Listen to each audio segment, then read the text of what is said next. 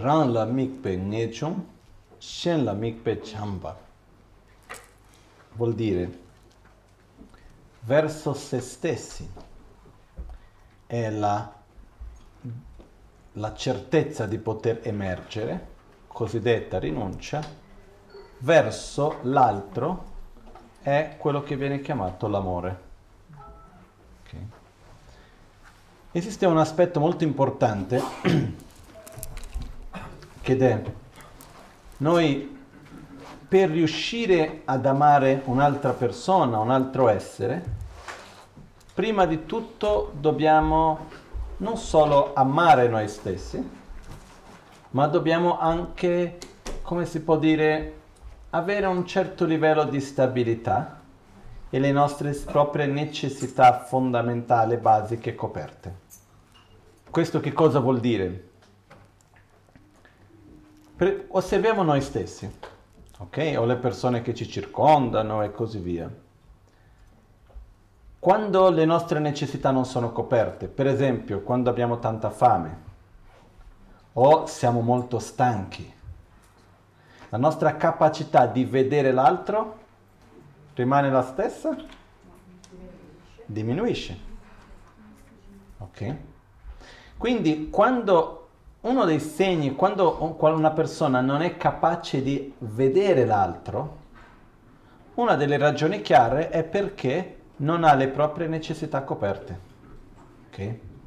Perciò certe volte può succedere che noi abbiamo dei momenti dove abbiamo tanta compassione, amore, riusciamo a vedere gli altri, connetterci meglio con gli altri, e altri momenti nel quale invece non riusciamo a connetterci tanto con gli altri. E magari viene una sorta di autogiudizio dicendo guarda come sono diventato una persona cattiva, insensibile, uh, non ho più empatia, eccetera.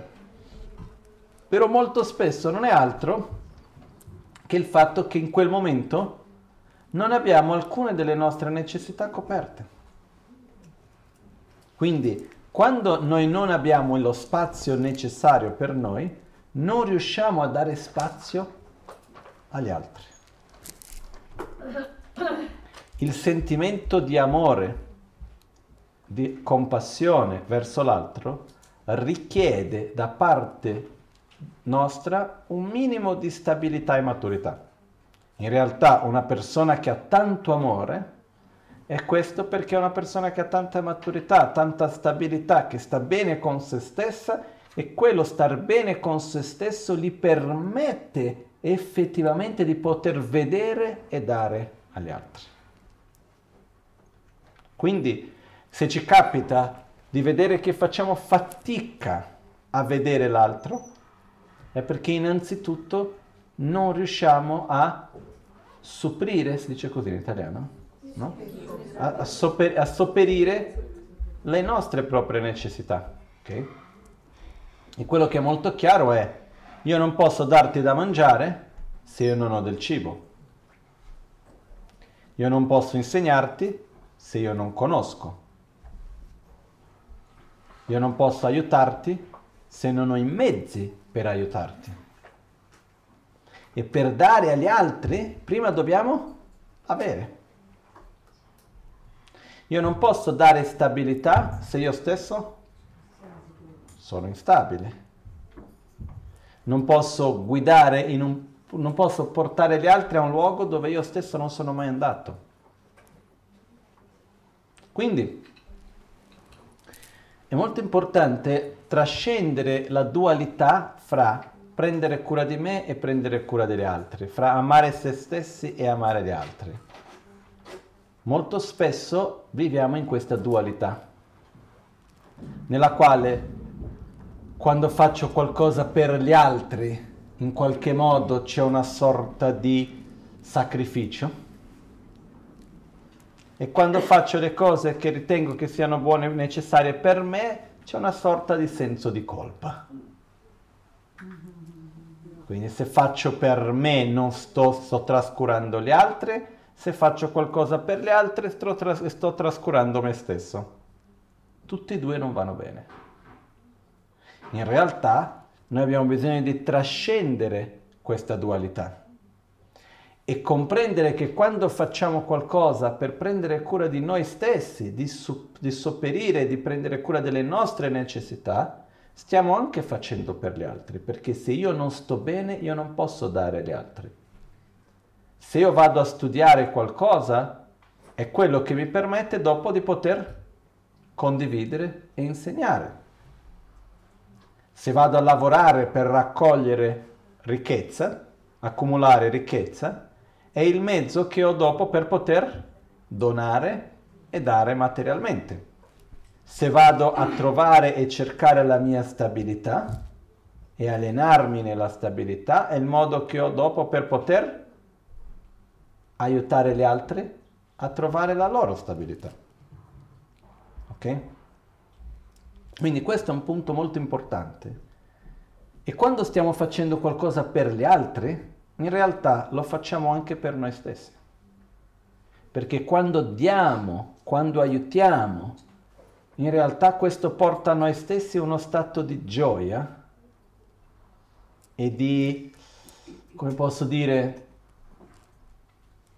di significato, di senso, dà senso alla vita. Quando riusciamo a fare veramente con il cuore aperto, riusciamo a vedere l'altro e dare veramente all'altro, quello a noi stessi ci porta un senso di pienezza che difficilmente altre cose riescono a dare. Quindi è come per esempio se c'è una persona che noi amiamo tanto, parliamo di una, l'esempio che viene dato classico, una madre con il suo unico figlio ok? E a un certo punto questo figlio si trova in una situazione di sofferenza, eh, sta annegando. O un altro esempio più chiaro, magari sta in un posto dove c'è un incendio, sta bruciando in mezzo a un incendio. Quindi che cosa è più difficile, che cosa è più sofferente per la madre o per il padre, per qualcuno che ama tanto quella persona che sta lì?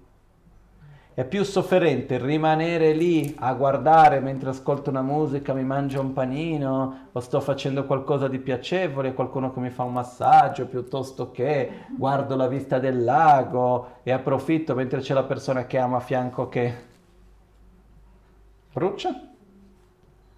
O è più faticoso andare lì sul posto, farsi del male bruciando per andare e salvare la persona? Cosa è più faticoso in realtà? Stare fermi. Quindi in realtà quando noi facciamo qualcosa per qualcuno che amiamo, anche se è faticoso dal punto di vista che c'è da mettersi in gioco, magari in questo caso c'è da bruciarsi, c'è da mettere in pericolo la propria vita, eccetera, io sto facendo anche per me. Non è un sacrificio per l'altro. Quando abbiamo amore sincero verso l'altro, fare qualcosa per l'altro è uguale come farlo per noi, non cambia. Okay? Certe volte addirittura quando non riusciamo a superare la dualità del fare per se stessi e fare per gli altri, certe volte fare per gli altri è quasi più gratificante che fare per se stessi. Comunque l'obiettivo è eliminare questa dualità. Perciò quando mi dedico agli altri, sto anche dedicandomi a me stesso. Quando faccio qualcosa per me, lo sto anche facendo per gli altri. Ok? Questo è un aspetto. Un altro aspetto importante è quello nel quale io vedo e giudico gli altri usando il filtro di me stesso. Quello che noi facciamo costantemente. Quando noi vediamo un'altra persona, la base che noi usiamo per giudicare quello che l'altra persona fa, quello che non fa, quello che sente, quello che non sente, se le sue azioni sono giuste o sbagliate, quelli che sono i suoi bisogni, eccetera, qual è il punto di riferimento? Noi stessi. Se io per esempio ho un bisogno costante, no, faccio un esempio mio personale, io per esempio no, ho, ho difficoltà e ho problemi fisici se sono in piedi, a piedi nudi o seduto in un posto freddo.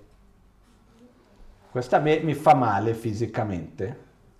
Quindi io ogni volta che vedo qualcuno a piedi nudi su un posto freddo, dico no, ma non, fa, non fallo, guarda che non ti fa bene, no? Vedo qualcuno seduto su un posto umido, su un posto freddo, guarda che questo non ti fa bene. Ma perché che io vedo che quello non fa bene alla persona? Perché non fa bene? A me. Magari a quella persona gli fa bene. Però la nostra tendenza qual è? Vedere l'altro tramite il filtro di noi stessi e lo giudichiamo l'altro. Vediamo una persona fare una certa cosa e il nostro punto qual è? Come mai ti permette di fare questo? Perché se io fossi in quella situazione e facesse quello vorrebbe dire quella cosa lì. Ma siamo uguali tra tutti? No. Perciò noi abbiamo la, scel- la possibilità di, come si può dire, di riuscire a vedere l'altro effettivamente indipendentemente dalla nostra propria visione e dalla nostra propria esperienza. Mica tanto. Possiamo fare un certo sforzo per dire ok, l'altro è diverso di me. Il primo impulso è non camminare coi piedi nudi sul freddo. Dopo vado, ok, c'è un'altra costituzione fisica, non è proprio così, devo ricordarmi, eccetera. Ok? Però sulla base di questo noi non riusciamo a desiderare per gli altri qualcosa che innanzitutto non riusciamo a desiderare per noi stessi. Ok? Vado più sul punto più chiaro. Se per me la sofferenza è semplicemente la sensazione di sofferenza, ok? Quindi parliamo della sofferenza della sofferenza, parliamo della sofferenza più grossolana. E per me quello è quello che intende per sofferenza. La cosa importante è di evitare le sensazioni di sofferenza, di avere delle sensazioni di piacere. E questo è il mio obiettivo primario. E io amo qualcuno, io riesco a vedere l'altro. Che cosa desidero per l'altro? Che l'altro non abbia sofferenza e che sia felice. E che cosa succede se io vedo un'altra persona nella quale io non riconosco della sofferenza grossolana in quella persona? E dico, tu ce l'hai già tutto. No? Se per me, per esempio, la sofferenza è semplicemente la sofferenza materiale, principalmente, la mancanza di risorsa materiale, non riesco ad avere empatia a vedere la sofferenza di qualcuno che non ha la mancanza materiale. No? Noi di solito riusciamo a connetterci con chi? Con chi ha una malattia, un problema simile al nostro. No? È molto interessante questo, vedere come noi andiamo a generare empatia e andiamo a connetterci con coloro che hanno qualcosa simile al nostro. Quindi molto spesso si vede due persone che non si sarebbero mai parlate, mai viste, eccetera, a un certo punto si trovano nella stessa sala di attesa del medico perché hanno la stessa malattia. Ah, ma tu c'hai questo? Sì, anche. Quindi quando noi vediamo qualcuno che ha un qualcosa che noi riteniamo come sofferenza, quello ci avvicina all'altro, o no? Quindi che cosa vuol dire questo? Che noi abbiamo naturalmente una sensibilità alla sofferenza. E quando vediamo qualcuno che soffre quello che noi riteniamo che sia sofferenza,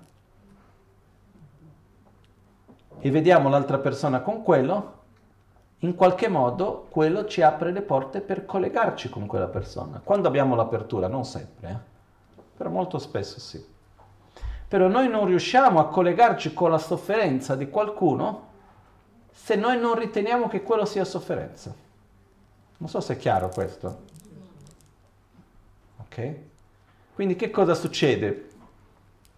Per esempio una persona che abbia vissuto delle sofferenze molto forti, fisiche, abbia vissuto delle situazioni molto difficili, no?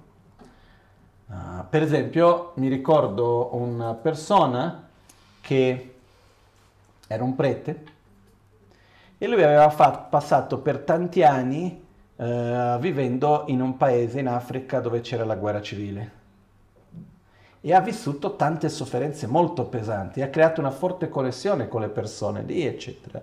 E a un certo punto ha finito quello e è stato rimandato a fare invece il prete in una piccola città in Nord Italia, dove le persone vivevano molto bene e dove le loro problematiche e le loro questioni di sofferenza erano molto più superficiali paragonate con quelle che lui aveva vissuto.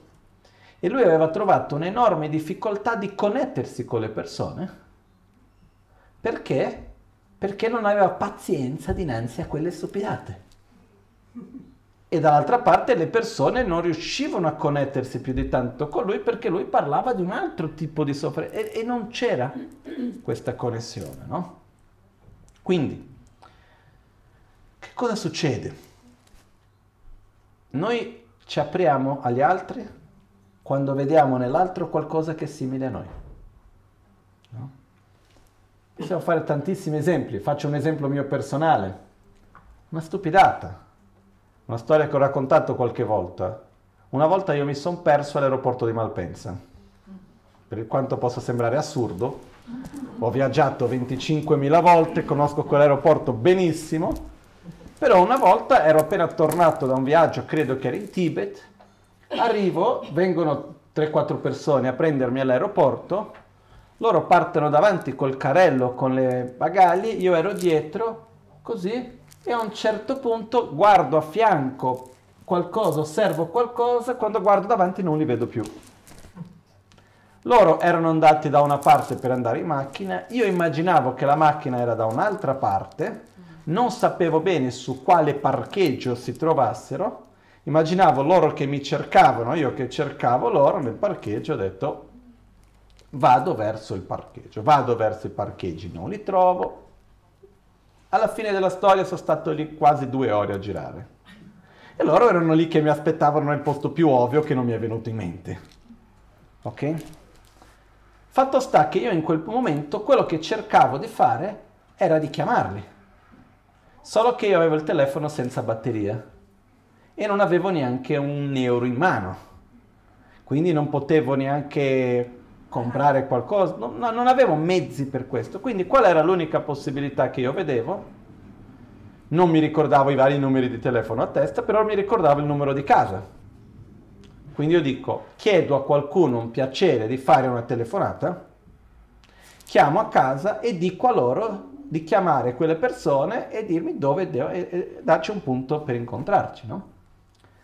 Però trovare qualcuno che mi lasciasse fare una telefonata è stata una fatica. Io non credo che ciò faccia da delinquente piuttosto che, no? Sinceramente, per dire, esistono gli stereotipi, no? Che uno dice, ah, quello lì è quello stereotipo lì, uno non può...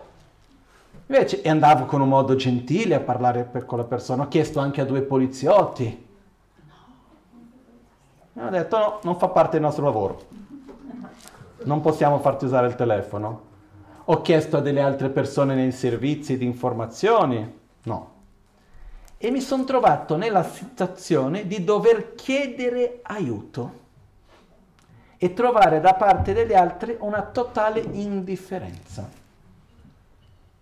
Ed è stata un'esperienza bellissima, perché mi ha aperto a vedere le persone che sono per strada a chiedere aiuto.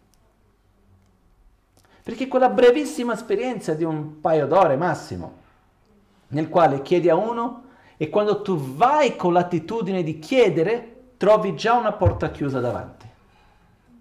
Immagini ancora di più se io ho un po' lo stereotipo di qualcuno che le persone non vogliono, che vogliono evitare. Perciò l'esperienza di dover chiedere e trovare dall'altra parte un rifiuto e prima del rifiuto ancora un'indifferenza? No? Io l'ho vissuta nel momento inizialmente come una sorta quasi un gioco, però vi posso assicurare che man mano che passavano le decine di minuti, andavo avanti, ero stanco del viaggio, di tutto a un certo punto, no? Finché alla fine c'è stata una persona che ha detto va bene, ti faccio fare la telefonata, dimmi il numero, non mi voleva lasciare il telefono in mano, no? Non si sa mai, lo prendeva e metteva a correre, non lo so. No? Poi quando sono riuscito a trovare cosa era successo ero occupato. No? Quindi, però quell'esperienza che cosa mi ha fatto? Mi ha fatto sperimentare sulla mia pelle l'esperienza di aver bisogno di aiuto e trovare davanti a me l'indifferenza e il rifiuto. Questo mi ha aperto me per vedere con altri occhi e a sviluppare una certa empatia per le persone che hanno bisogno. Poco tempo fa ero sempre a Malpensa, viene un signore, ero lì nella, nel parcheggio, un signore che viene a chiedere aiuto. E molto spesso io vedo la tendenza quando viene qualcuno a chiedere aiuto, molto spesso non è di apertura. Quando lui è venuto, subito mi sono ricordato di quell'esperienza. E lui mi ha detto, guarda, io ho un problema, devo prendere il treno, non ho contanti e la carta di credito non funziona mi puoi aiutare qualcosa? Dammi qualcosa. Si vedeva che era disperato già, no? In quel momento io mi sono ricordato di quella mia esperienza, gli ho preso i 20 euro, quel che aveva bisogno, li ho dati. No? E lui era contentissimo, correva, saltava, diceva alleluia, era contento, no? Però quello che voglio dire è che quello che ci fa vedere la sofferenza dell'altro è sperimentare la sofferenza noi stessi. Purtroppo. Purtroppo noi facciamo un'enorme fatica a vedere l'altro senza aver passato per quell'esperienza noi stessi. Noi facciamo un'enorme fatica a vedere l'altro indipendentemente da noi stessi. Ok? Però qua c'è un punto importante, sofferenze e sofferenze non si giudica. C'è una cosa, faccio un altro racconto che è venuto in mente adesso che è un po' così, fa un po' sorridere. Io mi ricordo una volta che ho sempre un po' preso in giro il discorso di tagli di capelli, l'apparenza, che si frega se il cappello è venuto un po' così, un po' cosà, no? Non è che sia così importante. Poi una volta ero in Nepal e sono andato a tagliarmi i capelli. Nel senso, io di solito mi sto sempre, ancora oggi mi taglio i capelli da soli, no? Non è che devo fare chissà che taglio di capelli, la macchinetta e basta, no? E lì non c'era la macchinetta, sono andato in un posto che c'era lì e mentre mi tagliavano i capelli si è rotta la macchinetta. Quindi io sono rimasto con i capelli un po' tagliato sì, un po' tagliato no, eccetera, eccetera, no? E mi ricordo la sensazione di uscire su strada con i capelli un po' tagliati, un po' non tagliati e tutto il resto è la sensazione di disagio. E questo mi ha fatto aprire per le altre persone che magari hanno un'apparenza che non corrisponde a quella che vogliono avere e il disagio che possono passare. Ok? Possiamo fare tantissimi altri esempi. Però una cosa è molto chiara, noi facciamo fatica a vedere la sofferenza dell'altro se noi non riteniamo che quello sia sofferenza, basato, basandosi su un'esperienza nostra. E facciamo fatica a vedere l'altro se noi stessi ci troviamo in una situazione dove siamo a disagio, in dolore noi stessi dalle necessità più basiche alle necessità più superficiali.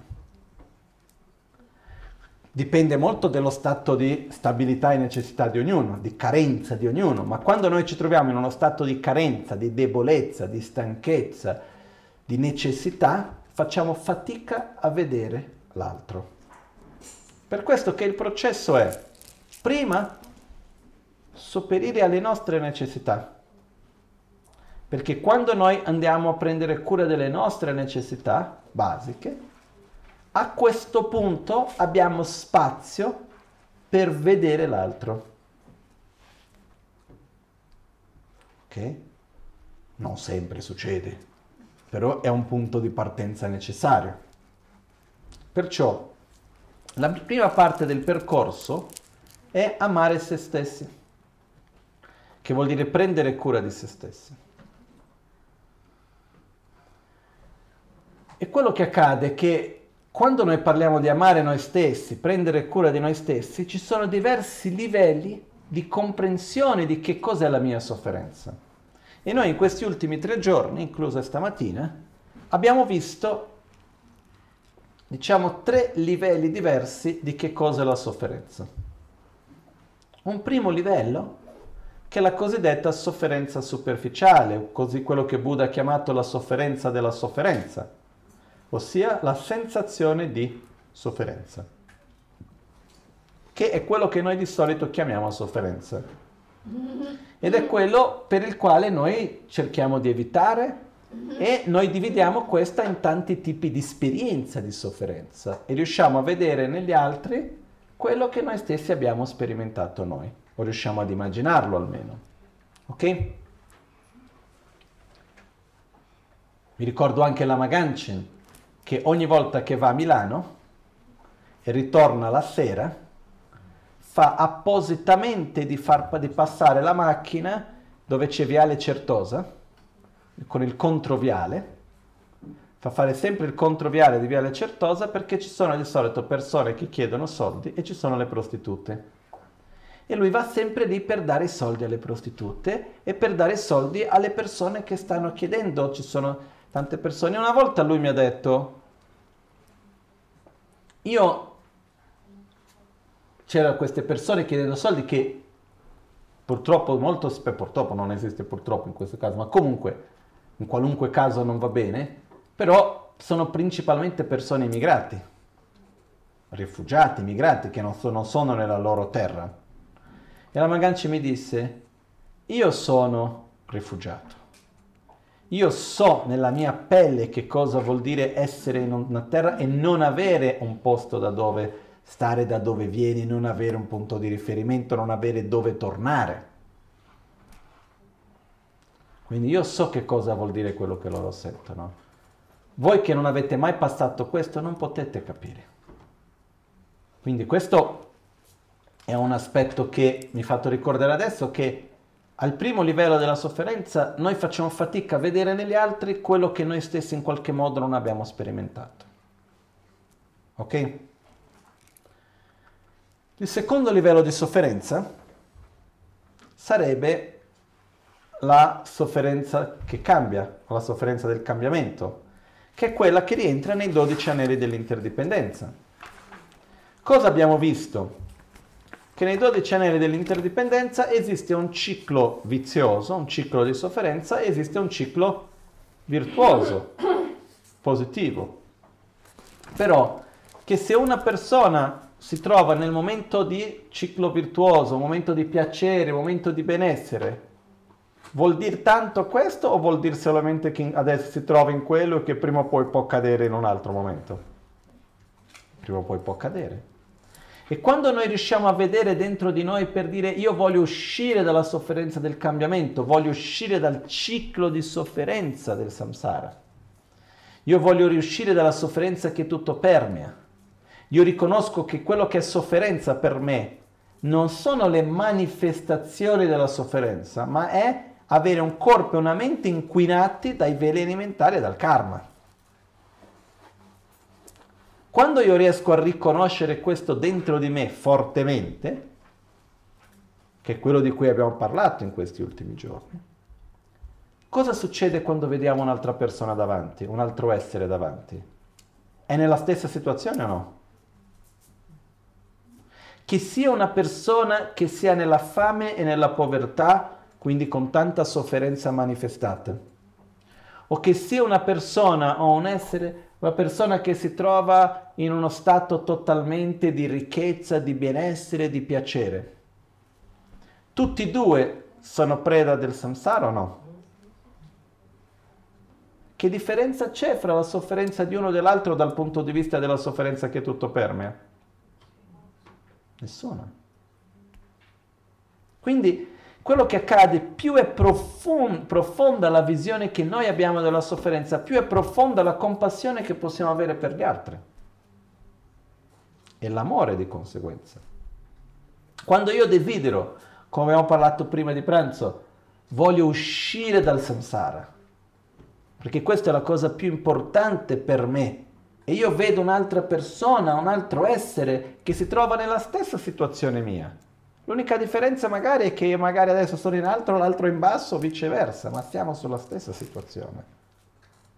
Quello naturalmente ci fa venire un'empatia verso gli altri. Quindi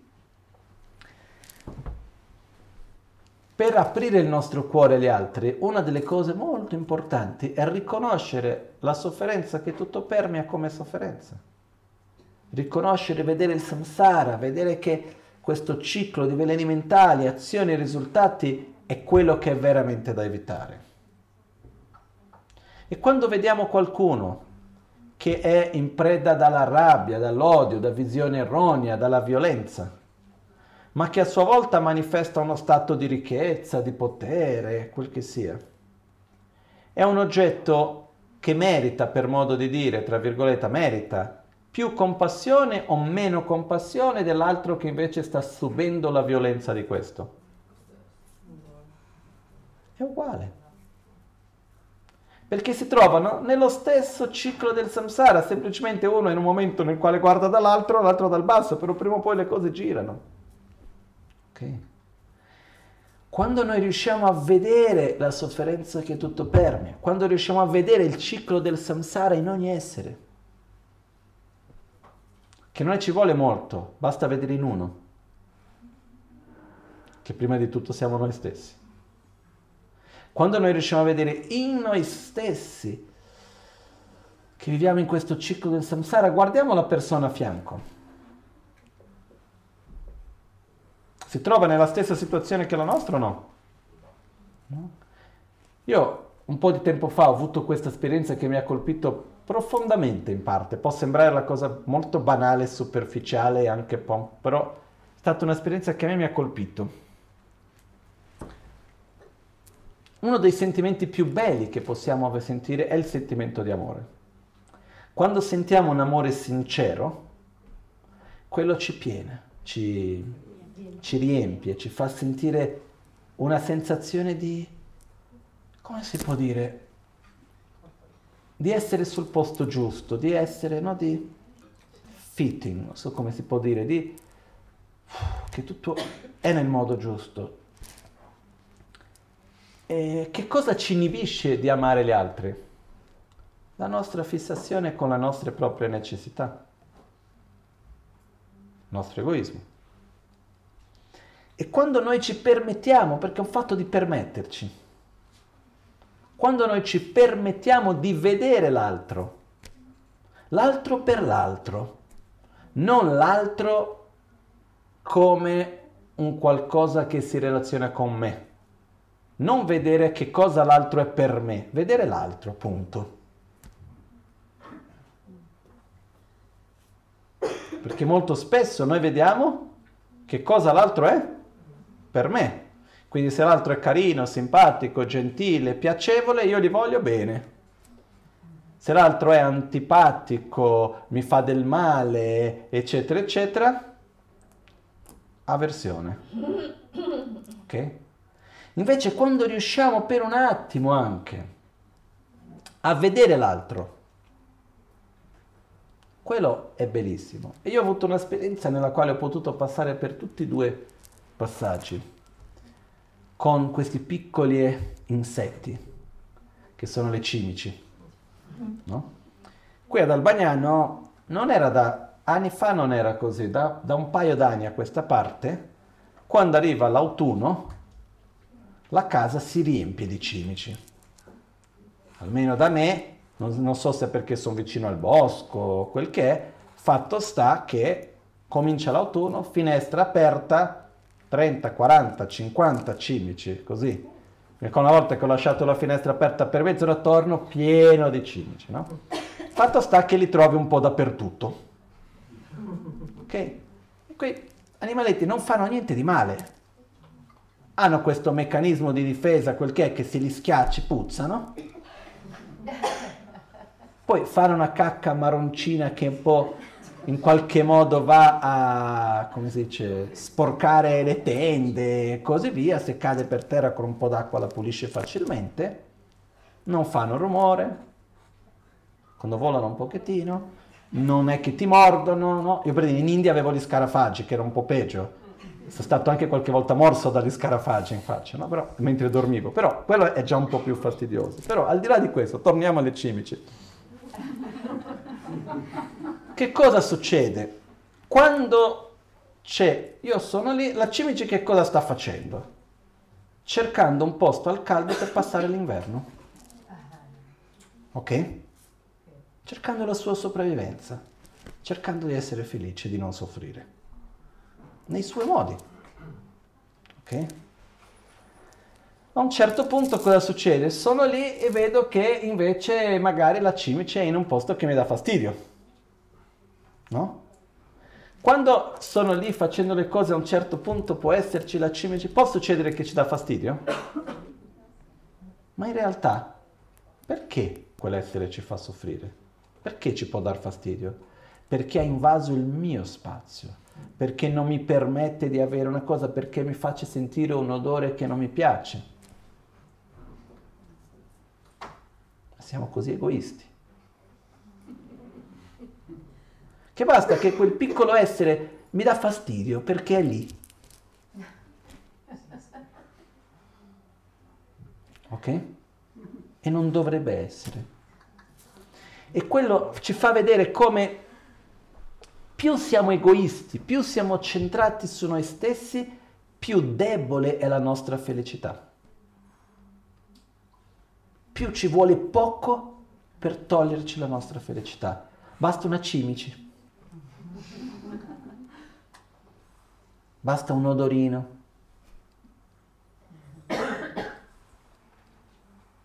Ok? E c'è stato un giorno in particolare che stavo facendo la doccia, finito la doccia, e stranamente le cimici quando si fa la doccia vengono verso l'acqua, quindi è sempre una fatica perché deve andare lì ogni volta, uscire dalla doccia, prenderli, portarli via, perché si vanno ad annegarsi in qualche modo, no? Vanno verso la doccia, quindi io ogni volta vado lì, prendo, li metto da parte, da un'altra parte, eccetera, eccetera, e così via. Ho anche smesso di portarli fuori, tanto non finivano mai. Um, e quello che succede che cos'è? Un giorno ero lì e mentre c'era la cimice in bagno, la vedo e per un attimo vedo lì che si muoveva. Non so se beveva un po' d'acqua o meno, non mi ricordo esattamente, però era lì e vederla con i suoi movimenti e vederla lì in quel momento, sono riuscito per quell'attimo a vederla non più come un essere che mi desse piacere o fastidio, ma come un essere, con la sua felicità, con la sua sofferenza, con la sua necessità, con la sua sopravvivenza. E quell'attimo dà una sensazione di benessere, di volerli bene. E, ed è incredibile perché un piccolo essere come una cimice ha il potere se noi permettiamo, di farci entrare in contatto con la parte più sacra e più bella di noi, che è il sentimento sincero di amore. E questo è qualcosa che è incredibile. Però noi non ce lo permettiamo, perché siamo troppo presi con le nostre proprie menate, con la nostra zona di conforto che dobbiamo proteggere ogni volta e alla fine ci facciamo del male. Perché certe volte, molto spesso, basta solo vedere l'altro per sentirci pieni, per sentirci che siamo sul posto giusto, per, per sentire anche senso nella vita. E non è che ci vuole andare verso chissà dove o avere l'esperienza mistica di chissà che cosa Basta permetterci di vedere l'altro. E l'altro può essere la persona che ci abbiamo davanti, l'altro può essere un animale, un insetto, qualunque essere vivente che ci stia intorno. Ed effettivamente quel piccolo essere ci può permettere di sviluppare e di connetterci con la parte più bella che abbiamo di noi. Non è per niente che si dice che nel percorso verso l'illuminazione Noi dobbiamo essere grati ai nostri guru e a tutti i Buddha che ci guidano, però dobbiamo avere la stessa gratitudine a tutti gli altri esseri, perché se non è per loro non possiamo sviluppare le nostre qualità come l'amore. Ma quando noi riusciamo a vedere l'altro e vedere che l'altro si trova anche lui nel ciclo del samsara, che essere lì, che adesso c'è quel corpo in una cimice, in un altro momento era una persona. So che per alcuni fa, si fa fatica a capire, a accettarlo, o a capirlo, o a crederci. Però è semplicemente un fatto del momento, uno adesso è qua e l'altro è lì. E c'è lo stesso potenziale, la stessa capacità. Quindi, se noi ci permettiamo di osservare tutti gli altri esseri che ci stanno intorno, a partire da quelli che ci stanno vicini, a partire dalle persone con cui interagiamo, a partire dagli animali, gli insetti, gli esseri con cui viviamo, quelli con cui ci relazioniamo e interagiamo ogni giorno. E se noi ci permettiamo semplicemente di vederli indipendentemente di che cosa loro sono o non sono per noi. Vedere quella persona indipendentemente se madre, figlio, amico, amica, marito, moglie o qualunque altra, cara- qualunque altra casella faccia parte. Riuscire a per un attimo vedere l'altro indipendentemente di quello che l'altro fa o non fa per noi è o non è per noi. Ma vedere che l'altro vuole essere felice come noi, non vuole soffrire come noi e vive in un ciclo di veleni mentali, karma risultato così come noi. Permetterci questo ci porta due risultati interni. Un primo risultato che è un sentimento di espansione del nostro cuore, nel senso della nostra mente di amore. Molto bello. Però subito dopo ci può portare, se seguiamo naturalmente il percorso, ci porta una sensazione profonda di impotenza. Perché quanto è difficile aiutare un altro? Che aiutarlo materialmente Basta avere. Basta avere e avere la generosità per dare. Punto. Aiutare un altro fisicamente già leggermente più difficile. Ma aiutare l'altro a cambiare i suoi comportamenti? Aiutare l'altro a uscire dal proprio ciclo del samsara di veleni mentali e azioni non virtuose? È difficile, no? Avete mai provato di cercare di aiutare qualcuno a cambiare il suo comportamento, il suo modo di pensare, piuttosto che? È difficile, molto difficile. Perché per aiutare l'altro io devo avere la saggezza di saper vedere l'altro e saper comprendere il suo modo di essere, di pensare e adattarmi alla sua realtà. Io non posso farti vedere la mia realtà imponendola su di te. Io, devo, io posso farti vedere la mia realtà imparando e conoscendo la tua e tramite la tua realtà facendoti vedere la mia. Non so se è chiaro questo. Ok? Però è difficile. Molto difficile. E poi c'è un altro discorso ancora aiutare un altro a cambiare se stesso non è possibile unicamente tramite un processo concettuale. Io non posso guidare qualcuno a realizzare qualcosa che io stesso non ho realizzato. Io non posso portare nessuno a sviluppare amore se io stesso non sento amore. Io non posso portare nessuno a verso la rinuncia se è qualcosa che io non ho dentro di me. Perciò l'unico modo possibile e reale di aiutare veramente gli altri non solamente a un livello superficiale, ma a un livello profondo per aiutare gli altri a eliminare le cause della loro propria sofferenza, a uscire dal samsara anche loro qual è? Sviluppare le proprie qualità. Come faccio io ad aiutarti a uscire dal samsara se io sono lì annegando me stesso?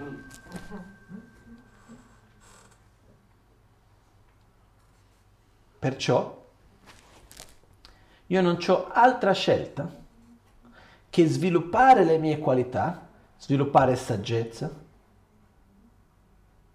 compassione, stabilità, pazienza, superare le mie proprie ombre, superare i miei propri limiti, perché solamente in quel modo che io poi dopo posso trasmettere e guidare altri a fare lo stesso. Perché io interagisco con gli altri a seconda di quello che io sono non a seconda di quello che io so. Quello che è il maggior potere di trasformazione non è la parola, ma è l'essenza, è l'essere. Una persona che ha un forte sentimento di egoismo, per quanto possa parlare bene dell'altruismo, non lo trasmette. Una persona con forte altruismo non ha bisogno di parole, molto spesso basta la sua presenza. Quindi, quando vediamo il mondo intorno a noi, non c'è bisogno di andare lontano, partiamo da dove siamo e gradualmente andiamo ad espandere la visione. Da dove nascono i conflitti, da dove nascono le sofferenze? Dai veleni mentali e dalle azioni. Anche da un punto di vista molto superficiale, senza entrare al punto di vista più profondo dei dodici anelli dell'interdipendenza del karma, eccetera. Che cosa crea la fame? Che cosa crea le guerre? Che cosa crea i conflitti? Dai conflitti familiari ai conflitti internazionali la ignoranza, l'egoismo, l'attaccamento, l'avarizia, la um, grasping, la, l'avidità e le azioni compiute con questi. No?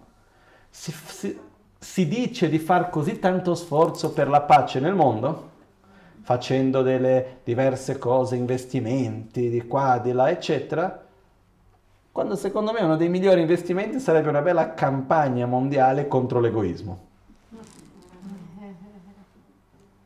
Perché alla fine dei conti dov'è la causa? È quella. Ma come fa qualcuno, qual è la vera difficoltà? Come fa qualcuno a guidare un altro e a interagire con un altro per aiutarli a diminuire il suo egoismo e a sviluppare amore se quel qualcuno non ha quel sentimento? Diventa superficiale, nella pratica non si può fare. Sia da un punto di vista molto pratico, i problemi del mondo nascono nella mente. Non c'è altro. I problemi ambientali dove nascono? Nell'egoismo, nell'indifferenza, nell'arroganza, di sentire che io perché sono di un certo paese e di una certa cultura posso permettermi di vivere in un certo modo ai costi di altre persone che si distruggono nel loro ambiente. Quindi se io sono in un luogo pulito che va bene, che me se ne frega se l'altro è inquinato.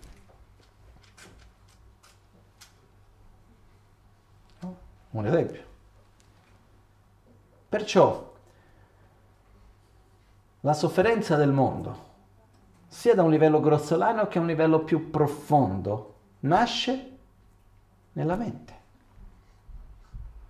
E per aiutare a cambiare questo, l'unico modo è prima farlo se stessi. E qualcuno mi chiede, ma tu sei ottimista del mondo? No. Se guardo in giro, non vedo nessun grande cambiamento imminente. Però quando vedo l'individuo sono molto ottimista.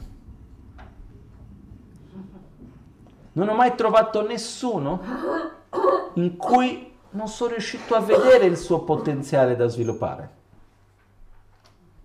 Non ho mai visto nessuno a cui dire ah qua non, c'è niente da fare, lascia stare. C'è qualcuno che dice si fa fatica.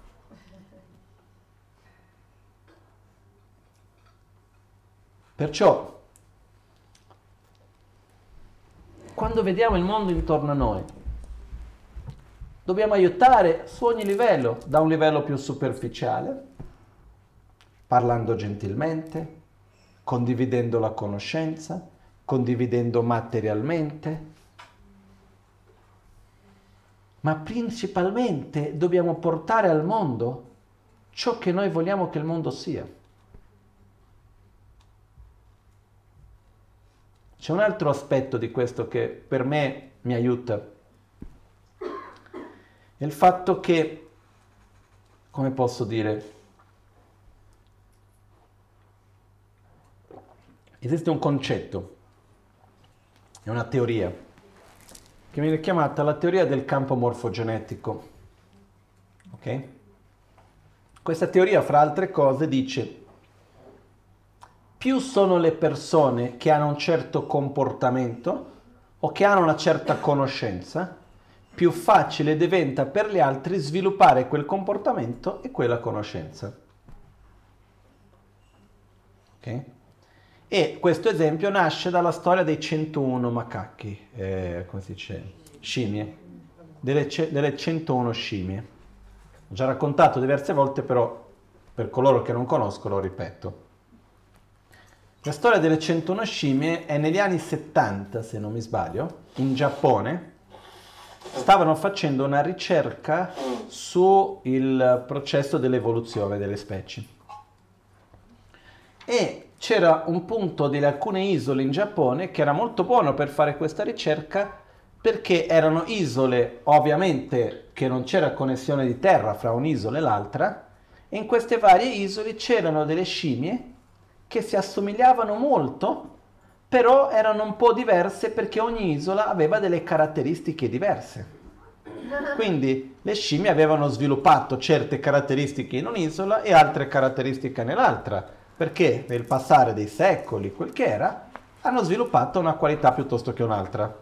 Quindi era un ottimo contesto per fare questa ricerca. E, pa- parte della loro ricerca, che è durata un bel po', loro a un certo punto, e nelle varie isole, hanno cominciato a dare da mangiare delle patate. Prendevano le patate, li lanciavano nell'acqua, la patata arrivava nella spiaggia e all'inizio le scimmie prendevano la patata, mettevano in bocca, era piena di sabbia, non gli piaceva, la buttavano.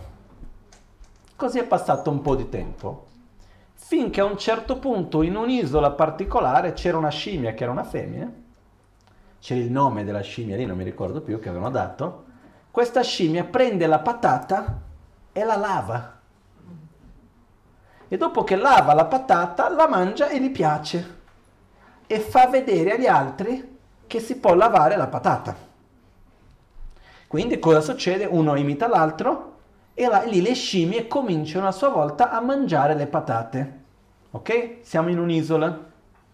Dopo che un cer- una certa quantità di scimmie cominciava a mangiare le patate in quella isola, in tutte le altre isole intorno le altre scimmie hanno cominciato a fare lo stesso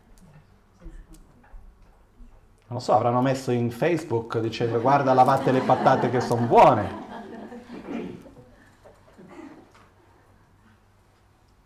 E da qua la teoria delle 101 scimmie, che quando si supera un certo numero di persone, di esseri, con una certa conoscenza, quella conoscenza si trasmette in modo sottile, in questo cosiddetto campo morfogenetico. Okay? Possiamo vedere nei tempi d'oggi con internet anche la velocità di certe cose che, come si dice, vanno a viralizzare. A un certo punto c'è un video, a un certo punto c'è un concetto, un qualcosa che tanti piace, a un certo punto piace a tutti. Ok? Questo che cosa ci porta? Una certa speranza. Che quando io sviluppo certe qualità e sviluppo un certo stato di coscienza, io non solo interagisco con quelli che io incontro e interagisco direttamente ogni volta e sono un'influenza su di loro, ma io faccio parte di un quorum che gradualmente aumenta e più grande diventa, più veloce diventa l'influenza sugli altri e più facile diventa per gli altri sviluppare quelle stesse qualità. Non so se è chiaro questo concetto. Sì? Perciò la conclusione è che una volta che noi riconosciamo la sofferenza del samsara, riusciamo a rimanere indifferente alla sofferenza del samsara degli altri? Se la vediamo in un modo chiaro, no. Se è un semplice gioco intellettuale, sì. Quando riusciamo a sentire dentro di noi la sofferenza del samsara e riconoscerlo come sofferenza profondamente e vediamone un altro, naturalmente lo vedremo in chiunque. E questo ci porterà, come dicevamo prima, a quello stato prima di tutto di aprire il cuore benissimo, però dopo di un senso di impotenza enorme. Ed è a questo punto che dobbiamo prendere rifugio nel nostro potenziale nella nostra proprio vuoto di esistenza intrinseca, nella nostra interdipendenza, che è quello che ci permette di sviluppare le nostre qualità. E perciò uno sviluppa la determinazione profonda che io devo per forza di cose sviluppare le mie qualità al loro massimo potenziale, perché questo è l'unico modo che ho per aiutare gli altri. E che io esca dal samsara va bene, ma non è quello il punto. Perché alla fine se io esco dal samsara e tutti gli altri ci stanno dentro, non mi basta. È come per dire viviamo nella fame e poi a un certo punto trovo del cibo per me e lascio tutti gli altri senza cibo. Si fa fatica. Se uno ha un minimo di sensibilità. Perciò io devo uscire perché? Perché è l'unico mezzo in cui io posso aiutare gli altri. C'è un verso della Guru Puja, vediamo se me lo ricordo.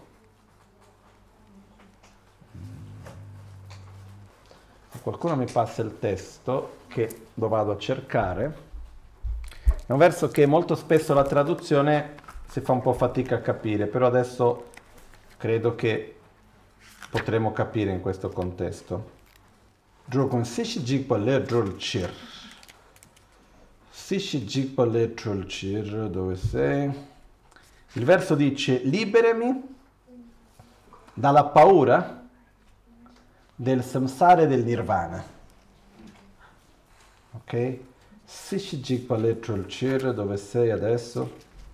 Qua dice, liberami dalle paure del samsara e del nirvana. Qual è la paura del nirvana? O meglio, partiamo dal samsara. Cosa si intende qua? Le paure, la parola paura vuol dire ciò che genera sofferenza. Quindi io ho paura della malattia perché? Perché malattia mi fa soffrire. Quindi qual è la paura del samsara? Il ciclo di veleni mentali, azione, risultati. Perciò queste sono le paure del samsara. E la paura del nirvana? Perché il nirvana non è piacevole, stare liberi dal samsara. No, la paura del nirvana, che viene chiamato in questo modo ma non è paura, è il desiderio egoista di voler uscire raggiungere il nirvana solamente per il proprio interesse personale. Quindi liberami dal samsara e liberami anche da un nirvana che sia unicamente per me stesso. Perché è possibile, eh? volendo, è anche possibile sviluppare la saggezza, eliminare l'ignoranza e non sviluppare l'amore e compassione verso gli altri. Però quello lascia l'essere in uno stato un po' neutro, dove non sviluppa le proprie qualità al massimo potenziale. Però il percorso ideale, il percorso, quello che viene chiamato il percorso verso l'illuminazione, è quello nel quale noi vediamo la sofferenza delle altre e vedendo la sofferenza delle altre, in particolar modo la sofferenza del samsara, desideriamo a ognuno uno stato di pace, di equilibrio, di gioia, di benessere permanente. Libero dalla rabbia, dall'invidia, dal rancore. Io desidero ognuno che sia libero dal ciclo vizioso del samsara. E qual è l'unico modo possibile per aiutare gli altri a fare questo? Sviluppando le mie proprie qualità al loro massimo potenziale. Ed è qua che nasce a questo punto la mente chiamata di bodhicitta. Possa io raggiungere lo stato di Buddha, quindi trascendere la dualità di relativo e assoluto, possa io eliminare l'ignoranza e le cause della, e le impronte dell'ignoranza, possa io sviluppare la saggezza, l'amore, tutto nel migliore delle qualità, perché? Perché così io potrò effettivamente aiutare gli altri. E nel frattempo, cosa facciamo? Prima di tutto ci impegniamo. Esiste una preghiera molto bella che viene dal Bodhisattva Charyavatara che dice Lama gyawa sechenam dala gompar zeju so jidarangungi desheki janju tu ni kebadan janju sembe labala tedarin shin nebatar dagyan drola pendo tu janju semni kegi shin janju sembe labala rimba shin tu labar gi che dice Lama Gyawa Sechenam Dala Gombar Zedu So Guru Buddha Bodhisattva Ascoltatemi con attenzione. Portate la vostra attenzione su di me Dalla Gombar Zedu So Quindi Guru Buddha Bodhisattva Vi prego portate la vostra attenzione su di me. Lama Gyawa Sechenam Dala Gombar Zedu So Chitar Nguyengi Deshe Gi Janju Tu Nikyebadan Janju Sempe Lava Larimba Shindu Labragi Così come i Buddha nel passato, hanno, prima di diventare un Buddha, hanno generato la bodhicitta e hanno seguito il percorso del bodhisattva di sviluppo delle loro proprie qualità, come la generosità, la moralità, la pazienza, lo sforzo entusiastico, la saggezza e hanno mantenuto i voti dei bodhisattva, seguendo il percorso, la condotta del Bodhisattva, adesso ho fatto una traduzione un po' aggiungendo alcuni dettagli, così come loro hanno fatto questo nel passato,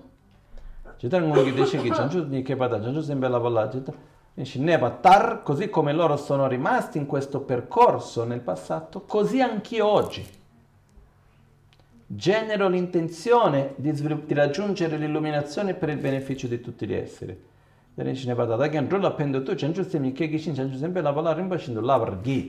Così anche oggi, per il beneficio di ogni essere, mi impegno a generare la bodhicitta e a praticare il percorso del bodhisattva, di sviluppo delle mie qualità e di l'impegno di aiutare gli altri. Lo sviluppo di amore verso gli altri e di agire nello sviluppo delle nostre qualità per aiutarli è l'unico percorso possibile, tra cui tutti, vengono detti, tutti i vittoriosi del passato hanno passato per questo percorso. Tutti quelli del presente lo stanno facendo e tutti quelli del futuro non hanno altra via se non questa. Perché quando noi vediamo grandi esseri, esseri di saggezza, di amore, sia che possiamo conoscere in vita, sia quelli cosiddetti storici, come per esempio Buddha Shakyamuni o tanti altri. Loro non hanno fatto altro che quello che noi possiamo fare adesso, che riconoscere la propria sofferenza, riconoscere la propria felicità come obiettivo e permettersi di vedere gli altri e sviluppare le proprie qualità per aiutarli. Non c'è un'altra via. E quindi quando noi parliamo del Mahayana, non è altro che il percorso spirituale di sviluppare le proprie qualità per aiutare gli altri. E non è una cosa così lontana e così impossibile. Quello che dobbiamo però prima di tutto è permetterci di vedere la sofferenza, senza paura. Non la sofferenza superficiale, ma principalmente quella più profonda. E con questo di desiderare la felicità, la felicità che è la liberazione dal samsara. Quindi quando noi diciamo nel Buddha, nel Dharma e nel Sangha prendo rifugio fino all'illuminazione. Qua quando si parla di Buddha, Dharma e Sangha si intende dire non solo il Buddha che mi insegna, ma il mio proprio potenziale di illuminazione. Prendo rifugio. Io prendo rifugio in Buddha, Dharma e Sangha con la pratica della generosità e delle altre perfezioni, quindi con la pratica della generosità, della moralità, della pazienza, dello sforzo, della concentrazione, della saggezza, possa io raggiungere lo stato di Buddha perché? Per il beneficio di tutti gli esseri. Che cosa si intende per beneficio? Portarli fuori dal ciclo del samsara. Come interagendo con loro con saggezza e compassione e tanta pazienza. Perché ci vuole il suo tempo. Perciò, in che modo i dodici anelli ci aiutano a sviluppare la bodhicitta? Perché ci fanno vedere la sofferenza che tutto permea. E questo ci connette con ogni altra forma di vita. Perché la nostra tendenza, come abbiamo detto prima, è avvicinarci a coloro che sono più simili e creare distanza da coloro che noi riteniamo diversi. E quando vogliamo giustificare, non è la parola giusta, ma quando c'è un certo tipo di violenza, per esempio, che noi facciamo fatica a non commettere, cosa? Qual è la nostra tendenza? allontanarci da coloro che subiscono quella sofferenza, concettualmente, dicendo che sono di altra specie, che non hanno il diritto, che sono inferiori, che questo, che quell'altro.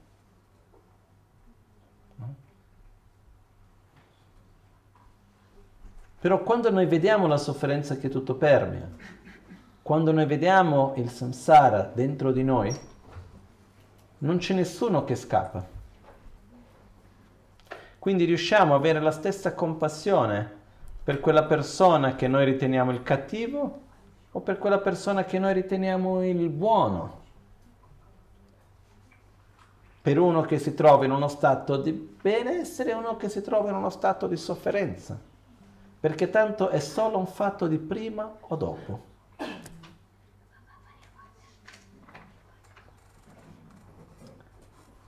È difficile sviluppare pazienza? Sì. È difficile sviluppare generosità? Sì. Anche. Così come è difficile sviluppare moralità, così come è difficile sviluppare concentrazione, così come è difficile sviluppare saggezza. Però se noi riusciamo ad aprire il nostro cuore agli altri in un modo vero e sincero, l'amore che abbiamo verso gli altri è quello che poi dopo funge da benzina, da carburante, per farci sviluppare le nostre qualità. Credo che tanti hanno già sperimentato che se devono fare una cosa solo per loro stessi hanno meno energia che se devono fare qualcosa per gli altri. O no? Vero, no? Quindi ricordiamoci che quando c'è da lì da sederci per meditare è per gli altri. E non sono per altri che stanno lì nel frattempo che noi non lo facciamo, stanno lì ad aspettare rilassati. Stanno lì in sofferenza. Se io ho una persona che sta bruciando nel fuoco e devo andare a prendere l'acqua per spegnere il fuoco, Cammino piano piano o mi metto a correre? Mi metto a correre e non risparmio le forze per portare più acqua. Giusto? Gli esseri che ci circondano, com'è la realtà? È una realtà rilassata o è una realtà dove gli esseri soffrono e bruciano in mezzo alla loro ignoranza, egoismo e tutto il resto? Perciò abbiamo tutto il tempo da stare lì e dire no, ma tanto no, meditare dopo, sviluppare le mie qualità, ma no, ma dopo sai, sono invidioso, va bene così tanto. Se non è per noi, per gli altri. Perché l'unico modo reale che possiamo fare qualcosa per gli altri è prima di tutto sviluppando noi stessi. Non ce n'è un'altra via. Non ce n'è. E quando noi riusciamo a veramente vedere gli altri, questo, questo dà una forza per il nostro proprio percorso che è molto più potente di qualunque altra cosa. Per quello che anche che nel percorso all'illuminazione è necessario amore e saggezza. Perché cambiare il nostro paradigma non è facile. Però quello che ci dà la forza per farlo fra tutto, che cos'è? È l'amore. Questo amore, questa forza, noi ce l'abbiamo già adesso. Qui dentro dov'è questa forza dell'amore? Qual è il numero? Secondo voi? La forza dell'amore, la forza di che ci spinge in questo caso dell'amore fra i dodici, qual è? La brama. Che la brama che cos'è? È la forza che ci spinge a fare tutto quello che facciamo, che tutti noi abbiamo, da noi alla piccola cimice lì. Che è questa forza che ci spinge a evitare la sofferenza e cercare il benessere e la felicità. È questo profondo desiderio di voglio essere felice e non voglio soffrire. Noi ci abbiamo questo o no? Sì. E l'amore che spinge il Bodhisattva per l'illuminazione, che cos'è? Lo stesso. L'unica differenza è che la nostra brama è direzionata unicamente verso di noi. Esclude tutti gli altri. E quella di un bodhisattva è quando quella stessa forza si apre e si condivide con gli altri. Ma la forza è la stessa. È lo stesso desiderare la felicità e voler evitare la sofferenza, non c'è differenza. È, chi- è chiaro questo? Quindi non è che noi stiamo parlando qua quando si parla dell'amore verso l'illuminazione come qualcosa di trascendente, lontano, difficile, mistico, irraggiungibile. È qualcosa che noi abbiamo già, la risorsa ci abbiamo già, dobbiamo solo imparare a direzionarla correttamente. E come diceva Chandrakirti agli inizi del commentario sulla corretta visione della realtà, Uma Jukpa, diceva che vuol dire entrando nella via di mezzo, lui comincia facendo le lodi alla compassione e all'amore. E dice la compassione e l'amore, che poi è la stessa cosa, sono due aspetti della stessa cosa. È come l'acqua, che è importante, imprescindibile all'inizio, durante e alla fine. E fa la seguente analogia. Quando c'è un seme, l'acqua è imprescindibile per far germogliare quel seme. Una volta che il germoglio, che il seme germoglia, l'acqua è imprescindibile per fare in modo che quel germoglio diventi un albero.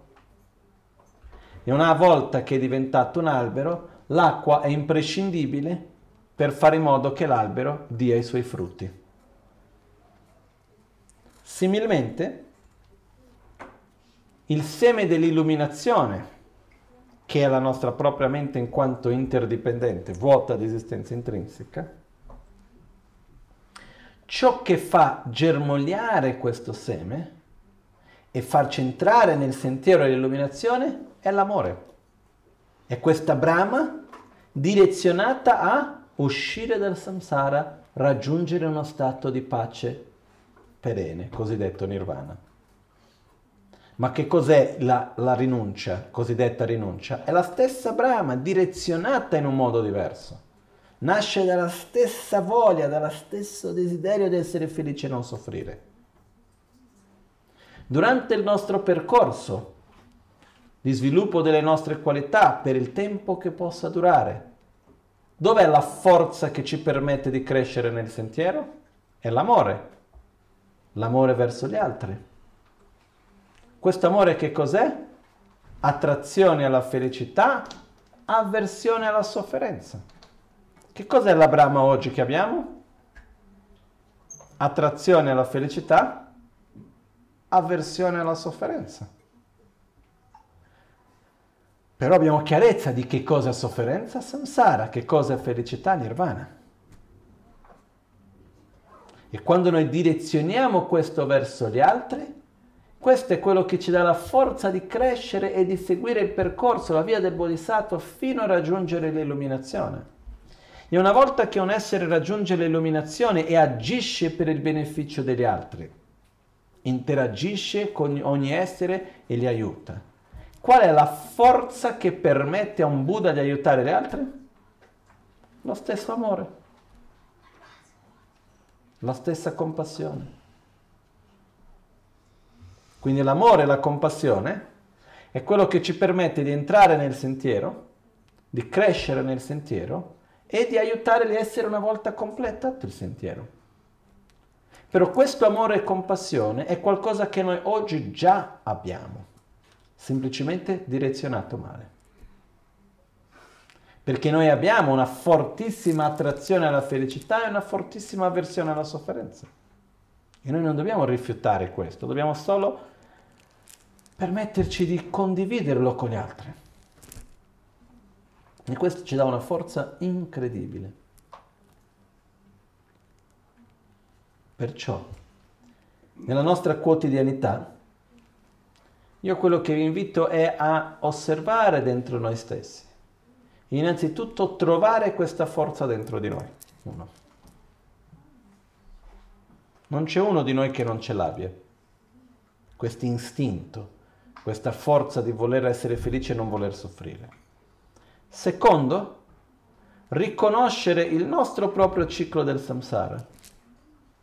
E finché io non sviluppo il profondo desiderio di voler uscire dal samsara, come abbiamo detto prima oggi, finché non sviluppo la nausea al samsara e l'aspirazione mi innamoro della, del nirvana,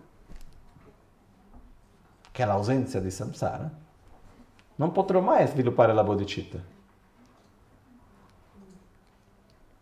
Perché la bodhicitta si basa sul desiderare che gli altri esseri siano liberi dalla sofferenza che tutto permea, quindi dal samsara, e sul credere nel proprio potenziale per aiutare gli altri. Quindi io voglio raggiungere l'illuminazione per aiutare gli altri esseri. Ok? Adesso vi lascio con una visione, non voglio dire necessariamente superficiale, ma più generale, di questo sentiero all'illuminazione perché se no ci può sembrare una cosa molto generalizzata e lontana. Il percorso spirituale, il percorso all'illuminazione, il sentiero di sviluppo di coscienza, viene diviso principalmente in due parti, lo sviluppo di metodo e lo sviluppo di saggezza. O in altri contesti viene chiamato di merito e di saggezza o di amore, compassione e saggezza. Quindi c'è una parte che è quella che abbiamo parlato ieri, coltivare i nostri condizionamenti virtuosi, agire in un modo corretto, abbandonare comportamenti violenti e negativi, permetterci di essere felici e permetterci di vedere gli altri. Se noi non ci permettiamo di essere felici, difficilmente riusciremo a vedere gli altri. Ok? Perciò, con questo, andiamo a sviluppare la parte del metodo, quindi sviluppare generosità, moralità, pazienza, sforzo, ok? Amore. E dall'altra parte dobbiamo sviluppare la saggezza. Il percorso all'illuminazione richiede di tutti e due. È come se fossero due ali, ali necessarie per volare, anche perché per sviluppare saggezza richiede tanta energia positiva, tanti meriti, tante cause virtuose create. Perciò non basta solo un processo concettuale, dobbiamo aver accumulato tanta energia positiva, tante, tante azioni virtuose, tanto karma positivo per poter cogliere il frutto di un'esperienza diretta della natura ultima dei fenomeni. Non basta un processo concettuale. Quindi la parte del metodo è molto importante. E una delle cose che ci permette di accumulare più meriti, accumulare più cause virtuose, è il sentimento di amore sincero verso gli altri, quindi la bodhicitta. Adesso il sentiero all'illuminazione viene diviso in cinque parti, che viene chiamato Tsoklam, Jorlam, Tonlam, Gomlam, Milloblam, che sarebbe il sentiero dell'accumulazione, il sentiero della preparazione, il sentiero della visione, il sentiero della meditazione è il sentiero del non più imparare. Adesso vediamo molto brevemente che cosa vogliono dire questi sentieri. Questi sentieri sono come delle pietre miliari per dire da dove sono fino a diventare un Buddha quali sono i passaggi che devo fare. Ok? Poi all'interno di, di ognuno di questi c'è tantissimi altri dettagli e cose che adesso non entriamo, andiamo a prendere i punti chiavi che determinano il passaggio da uno all'altro, che è la parte della saggezza. Ricordiamoci che insieme il metodo va insieme, però quello che determina il passaggio da un livello all'altro è lo sviluppo di saggezza. Perciò, primo di tutto, sentiero dell'accumulazione, Soklam. Quando è che si entra nel sentiero dell'accumulazione? Quando si sviluppa una totale determinazione non concettuale di uscire dal samsara e di raggiungere il nirvana. E questo sentiero si apre in due direzioni, ci sono due sentieri, due percorsi di cinque sentieri. Uno che è quello che ho detto Hinayana e l'altro Mahayana. In un sentiero io voglio semplicemente eliminare uscire dal samsara e raggiungere il nirvana per me stesso, che è la partenza normale, e nell'altro è il passo successivo nel quale io voglio uscire dal samsara, ma non solo voglio raggiungere l'illuminazione che è un passo ancora in più, voglio sviluppare le mie qualità al loro massimo potenziale perché questo è l'unico modo reale di aiutare gli altri. Quindi quando c'è questo desiderio di uscire dal samsara, di sviluppare le proprie qualità, basato su un sentimento di amore e compassione non solo verso di me, ma innanzitutto verso gli altri, si entra in quello che è chiamato il sentiero dell'accumulazione Mahayana. È quando si sviluppa la cosiddetta bodhicitta, mente dell'illuminazione, che in altre parole è innamorarsi profondamente dell'illuminazione per aiutare tutti gli altri. Ok? Nel sentiero dell'accumulazione uno comincia a questo punto a meditare sulla corretta visione della realtà e le pietre miliari che vanno a determinare le prossime fasi nel sentiero sono basate sulla corretta visione della realtà. Perciò adesso brevemente vediamo questo. Prima di tutto, per realizzare la vacuità, la corretta visione della realtà, la prima realizzazione si divide in tre fasi, che viene chiamata la saggezza dell'ascolto, la saggezza della comprensione e la saggezza della meditazione, o la saggezza di ascoltare, la saggezza del comprendere, la saggezza del meditare, ok? Che viene chiamato in tibetano Töchung Sherab, Samchung Sherab, Gomchung Sherab. Quindi, la prima di tutto, la saggezza dell'ascolto. La saggezza dell'ascolto è quando uno sviluppa la cosiddetta presupposizione corretta della vacuità. Mi spiego meglio. È quando uno ha la totale certezza che la realtà è vuota di esistenza intrinseca. Quindi uno ha la certezza che nulla esiste in un modo oggettivo, autonomo, indipendente così come appare. Perché non lo so ancora bene e non ho ancora sperimentato direttamente, però è chiaro per me che così sia. Quindi quando riusciamo a identificare l'oggetto di negazione, quindi il modo in cui la, um, la esistenza intrinseca appare a noi e che questo in realtà è un'illusione, abbiamo completato la saggezza dell'ascolto. Non so se è chiaro? Ok? Perciò magari per diversi di noi possiamo dire guarda sì, ci sono arrivato. Perché se tu mi chiedi se i fenomeni sono di esistenza oggettiva o soggettiva e se esistono in un modo autonomo, indipendente, intrinseco, la risposta è no. Quindi c'è una certezza lì dentro. Seconda saggezza, quando arriviamo a questa certezza vuol dire che dobbiamo partire per il secondo livello. Il secondo livello è lo sviluppo della saggezza della comprensione.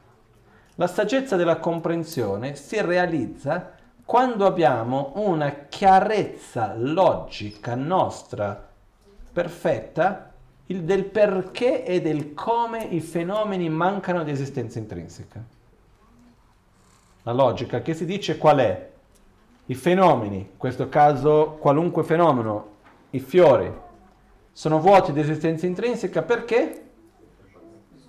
Perché sono interdipendenti e io riesco a comprendere profondamente che se qualcosa è interdipendente, inevitabilmente sarà vuoto di esistenza intrinseca. E quindi quando questo diventa chiaro per me, e io su qualunque cosa che appare per me come essendo di esistenza intrinseca, subito riesco ad applicare e dire no, ma è interdipendente, dipende da cause e condizioni, dipende dall'osservatore, non può essere di esistenza intrinseca. Quando questa è una chiarezza e una certezza per noi, che viene chiamata la saggezza, quindi viene chiamato quando sviluppiamo una cognizione valida inferenziale, che è una certezza logica nostra propria del vuoto di esistenza intrinseca, abbiamo realizzato la saggezza del comprendere la vacuità. A questo punto dobbiamo entrare nel percorso del meditare sulla vacuità. Quando riusciamo a porre la nostra mente sul vuoto di esistenza intrinseca e tenere la mente in un modo unidirezionale, senza torpore mentale, senza agitazione e dal fatto di tenere la mente unidirezionalmente, senza torpore mentale e agitazione sulla vacuità, questo porta a noi stessi a uno stato di piacere fisico e mentale, si raggiunge quello che viene chiamato il shamatha, o shine, la calma dimorante riguardo la vacuità. E in questo momento si sviluppa la cosiddetta saggezza del meditare sulla vacuità. Quando uno porta avanti questa saggezza, c'è un momento nel quale il passo successivo è sviluppare quello che viene chiamata uh, la visione profonda o vipassana, Che cosa vuol dire? È la capacità che mentre io sono con la meditazione unidirezionata sull'oggetto, in questo caso il vuoto di esistenza intrinseca, una piccola parte della mente va ad analizzare ma come mai è vuoto di esistenza intrinseca? E fa l'analisi.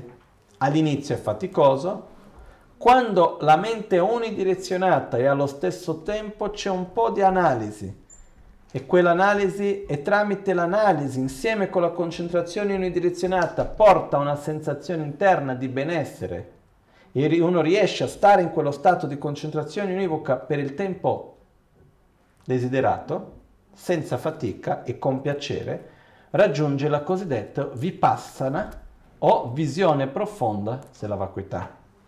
In questo momento entra in quello che viene chiamato il sentiero della preparazione Okay? Nel sentiero della preparazione uno andrà a ripetere questo tipo di meditazione diverse volte. Ricordiamoci che fino adesso la meditazione sulla vacuità, l'oggetto di percezione non è direttamente la vacuità, ma sì un'immagine mentale della vacuità. Ok?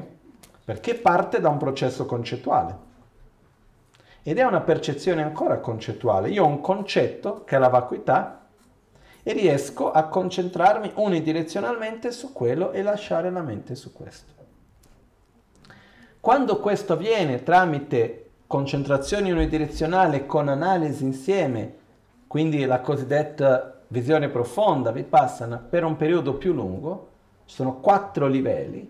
Arrivando al quarto livello, alla fine di questo c'è un momento nel quale diventa un'esperienza diretta, non più concettuale.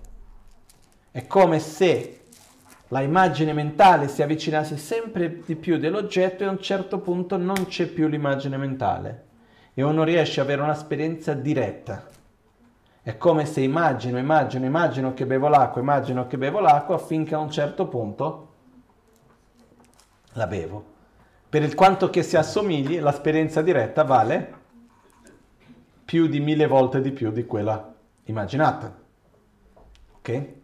Quindi quando uno entra ad avere un'esperienza diretta, non concettuale, e quindi una cognizione valida diretta del vuoto di esistenza intrinseca, entra in quello che viene chiamato il sentiero della visione. E in quel momento la ignoranza viene eliminata. Quando uno realizza che nulla esiste in un modo autonomo, indipendente, intrinseco, in un modo diretto, non concettuale, quella profonda esperienza non torna indietro. Quando uno esce dallo stato meditativo, la realtà ancora appare come essendo d'esistenza intrinseca, ma io so che non è così. Ok? La prossimo stato meditativo, quando uno esce da questo stato, entra a questo punto in quello che viene chiamato il sentiero della meditazione. Il sentiero della meditazione è, dopo aver realizzato la vacuità e eliminato l'ignoranza e quindi uno già uscito dal samsara. Perché non è uscito dal samsara? Perché? Numero uno non c'è più. Ha eliminato l'ignoranza però anche se hai eliminato l'ignoranza c'è qualcosa che è rimasto, che è l'impronta dell'ignoranza. È come se io ho una, immaginiamo questa stanza che è piena d'aglio, per decine, centinaia di anni rimane piena d'aglio.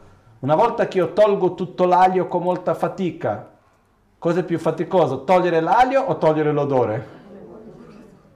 Togliere l'odore. Similmente, togliere l'ignoranza è più facile che togliere le sue impronte.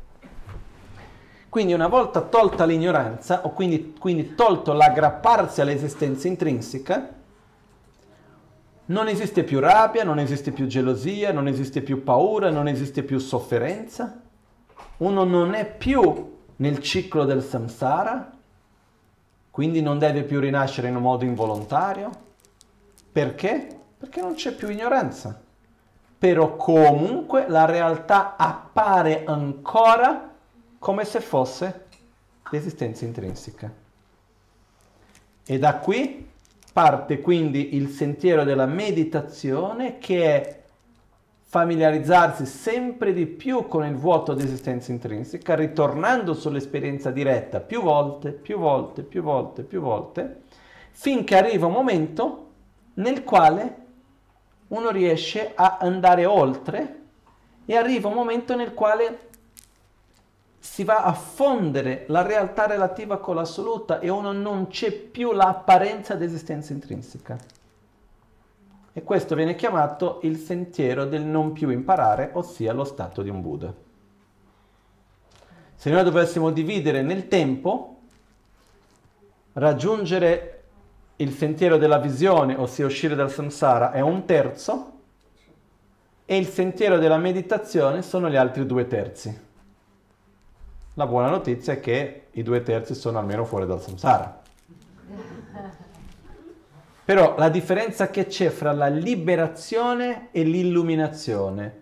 La liberazione vuol dire eliminare la ignoranza e uscire dal samsara, ma non ancora aver sviluppato le proprie qualità al loro massimo potenziale. La saggezza non è ancora sviluppata al suo massimo potenziale e quindi l'essere ancora vive la realtà nella dualità.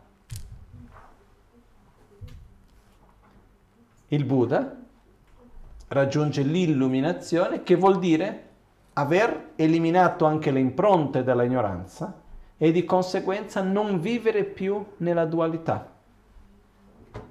Okay? In altre parole, la ignoranza viene chiamata l'ostruzione dei veleni mentali, Nyunchip,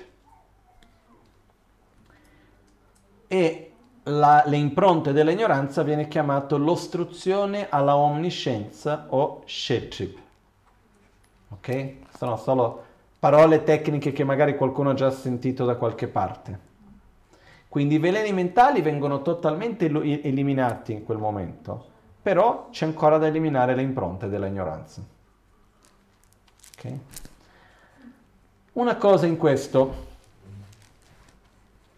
sembra lungo? Sì, però riusciamo a vedere la porta di entrata? Sì. Il semplice fatto che riusciamo a immaginarlo e avere un'idea di quali sono i passi, per me è già meraviglioso. Il semplice fatto di poter dire, ok, i primi tre passi, che è la saggezza dell'ascolto, la saggezza della comprensione e la saggezza della meditazione, nella saggezza dell'ascolto mi sto dando da fare. Il fatto che io sia nel primo passo e sappi quale sia quello successivo è già meraviglioso. Poi c'è chi è nel secondo, nel terzo e così via. Però noi abbiamo davanti a, noi, davanti a noi questa porta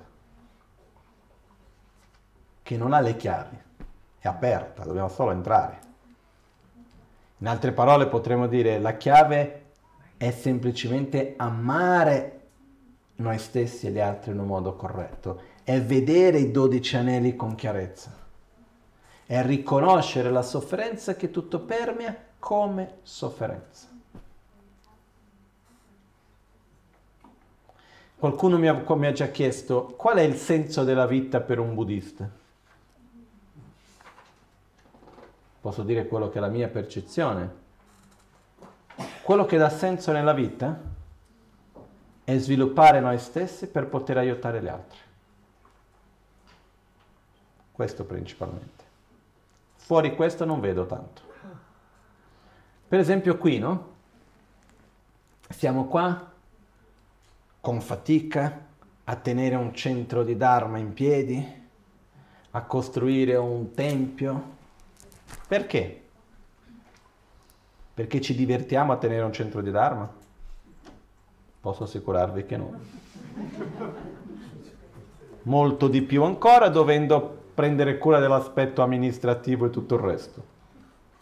Vi assicuro di no. Non è facile.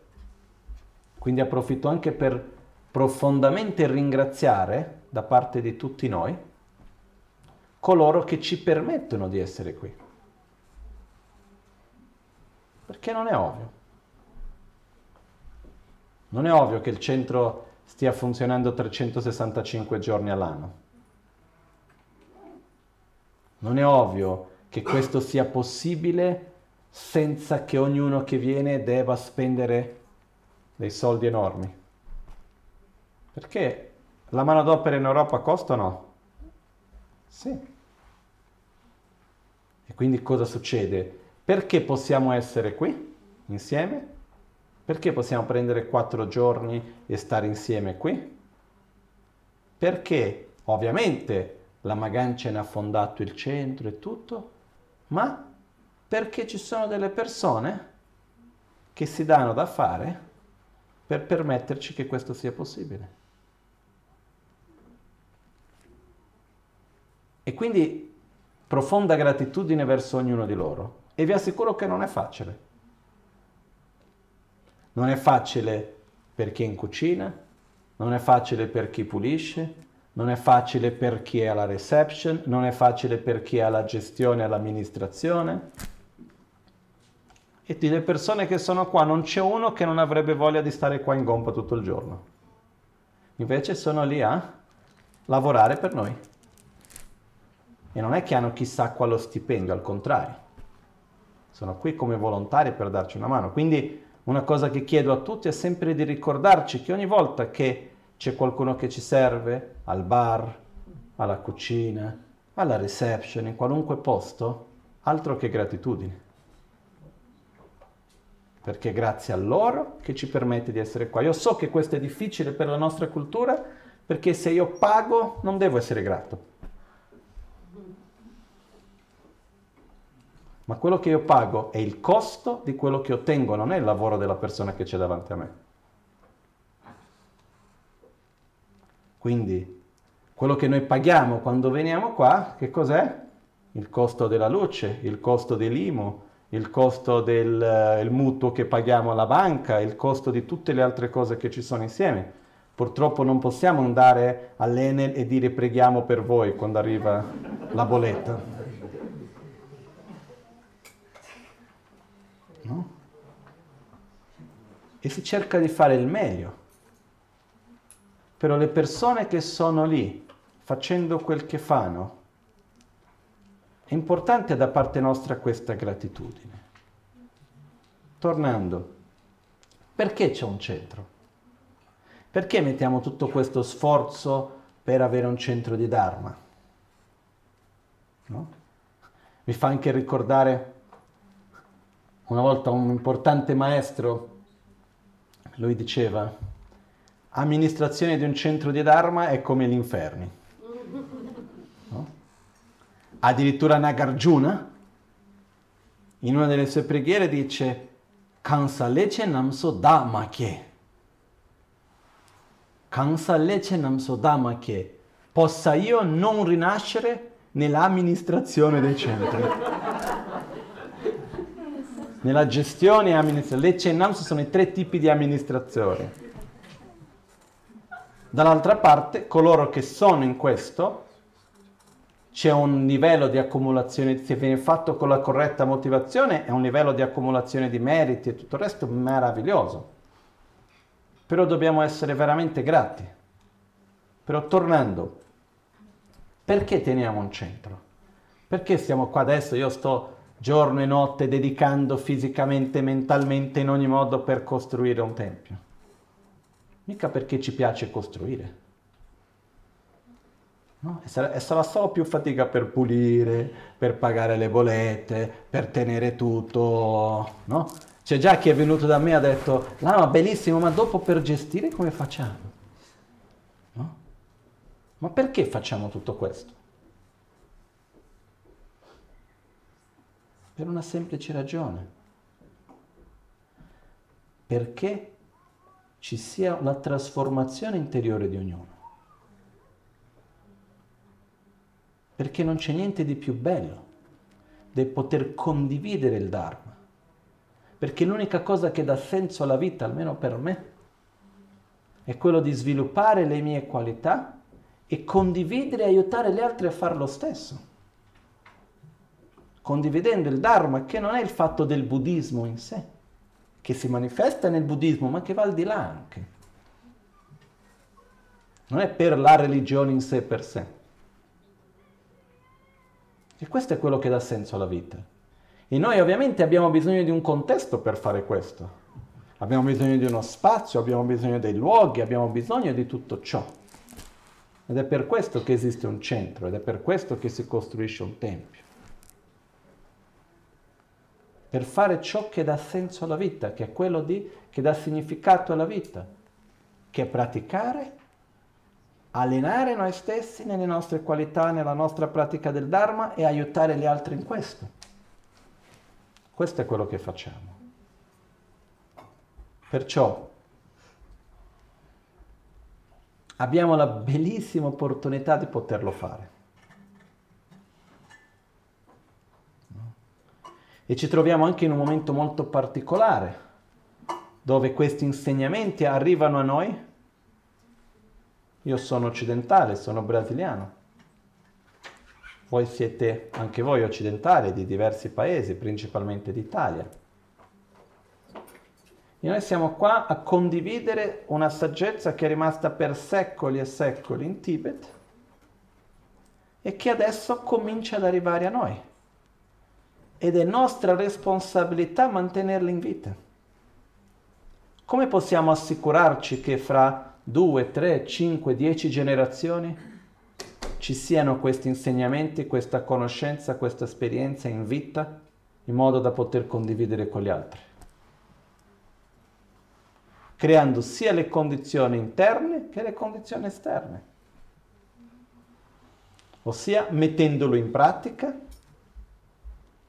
e anche creando le strutture, creando l'organizzazione in modo che ci possa essere continuità. Io vi assicuro che per la Maganchen avere o non avere il centro, creare o non fare un tempio, per lui per se stesso cambia niente. Al contrario, ci sono pieni di posti nel mondo che non vedono l'ora di, di, riceverlo con tutto il rispetto e l'onore e tutti, tutto quello che viene insieme. Ma perché lui è qui? Quando va in Tibet, quante volte? Io l'ho già visto diverse volte, ci sono lì code di migliaia e migliaia di persone che chiedono di tutto e che offrono di tutto.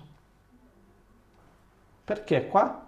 perché Rinpoche crede che noi possiamo mantenere in vita questo lignaggio, questi insegnamenti. E quindi è una responsabilità non indifferente, però che non tocca solo a me, tocca a tutti noi insieme.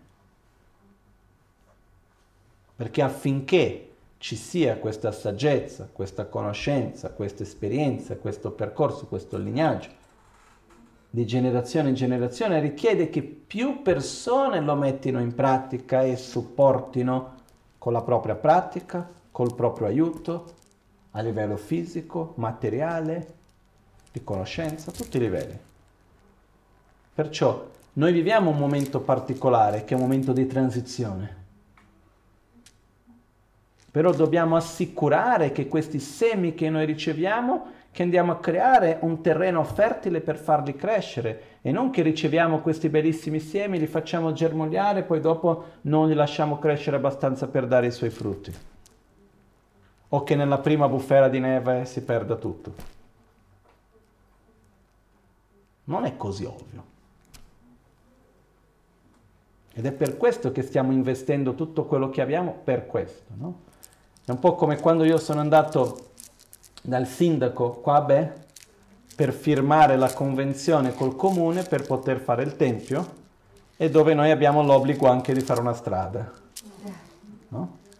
Io ho detto al sindaco, ho detto guarda, se dovessimo fare un più banale business plan che sia, è totalmente insostenibile quello che voi ci chiedete.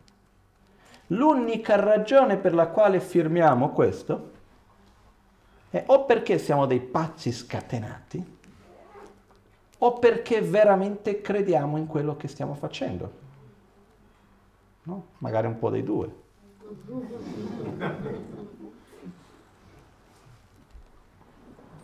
Se no non c'è ragione. Quindi io quello che io chiedo sinceramente è che siamo in questo insieme, sia nella propria pratica che ognuno fa, sia nell'aiuto di creare qualcosa che ci assicura uno spazio per noi nel presente e nel futuro. Faccio un esempio, condivido una cosa che va un pochettino al di là degli insegnamenti in sé, però è connesso direttamente. È bellissimo imparare, è bellissimo ascoltare, è bellissimo comprendere, però qual è il passo successivo? Meditare. Per meditare abbiamo bisogno di un contesto sano per meditare bene. Cominciamo, meditiamo a casa, eccetera, ma per approfondire di più abbiamo bisogno di un contesto di silenzio, di un contesto che sia benedetto, di un contesto nel quale abbiamo le condizioni per poter dedicare una settimana, un mese, tre mesi, un anno, il tempo che sia per approfondire su quello. L'esempio che abbiamo fatto l'altro ieri, che era per sviluppare la, la preziosità di questa vita, che ho detto tre settimane. No?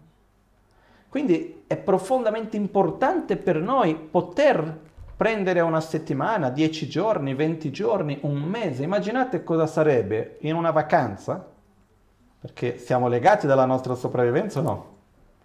Però può succedere che a un certo punto riusciamo a concederci due settimane di tempo?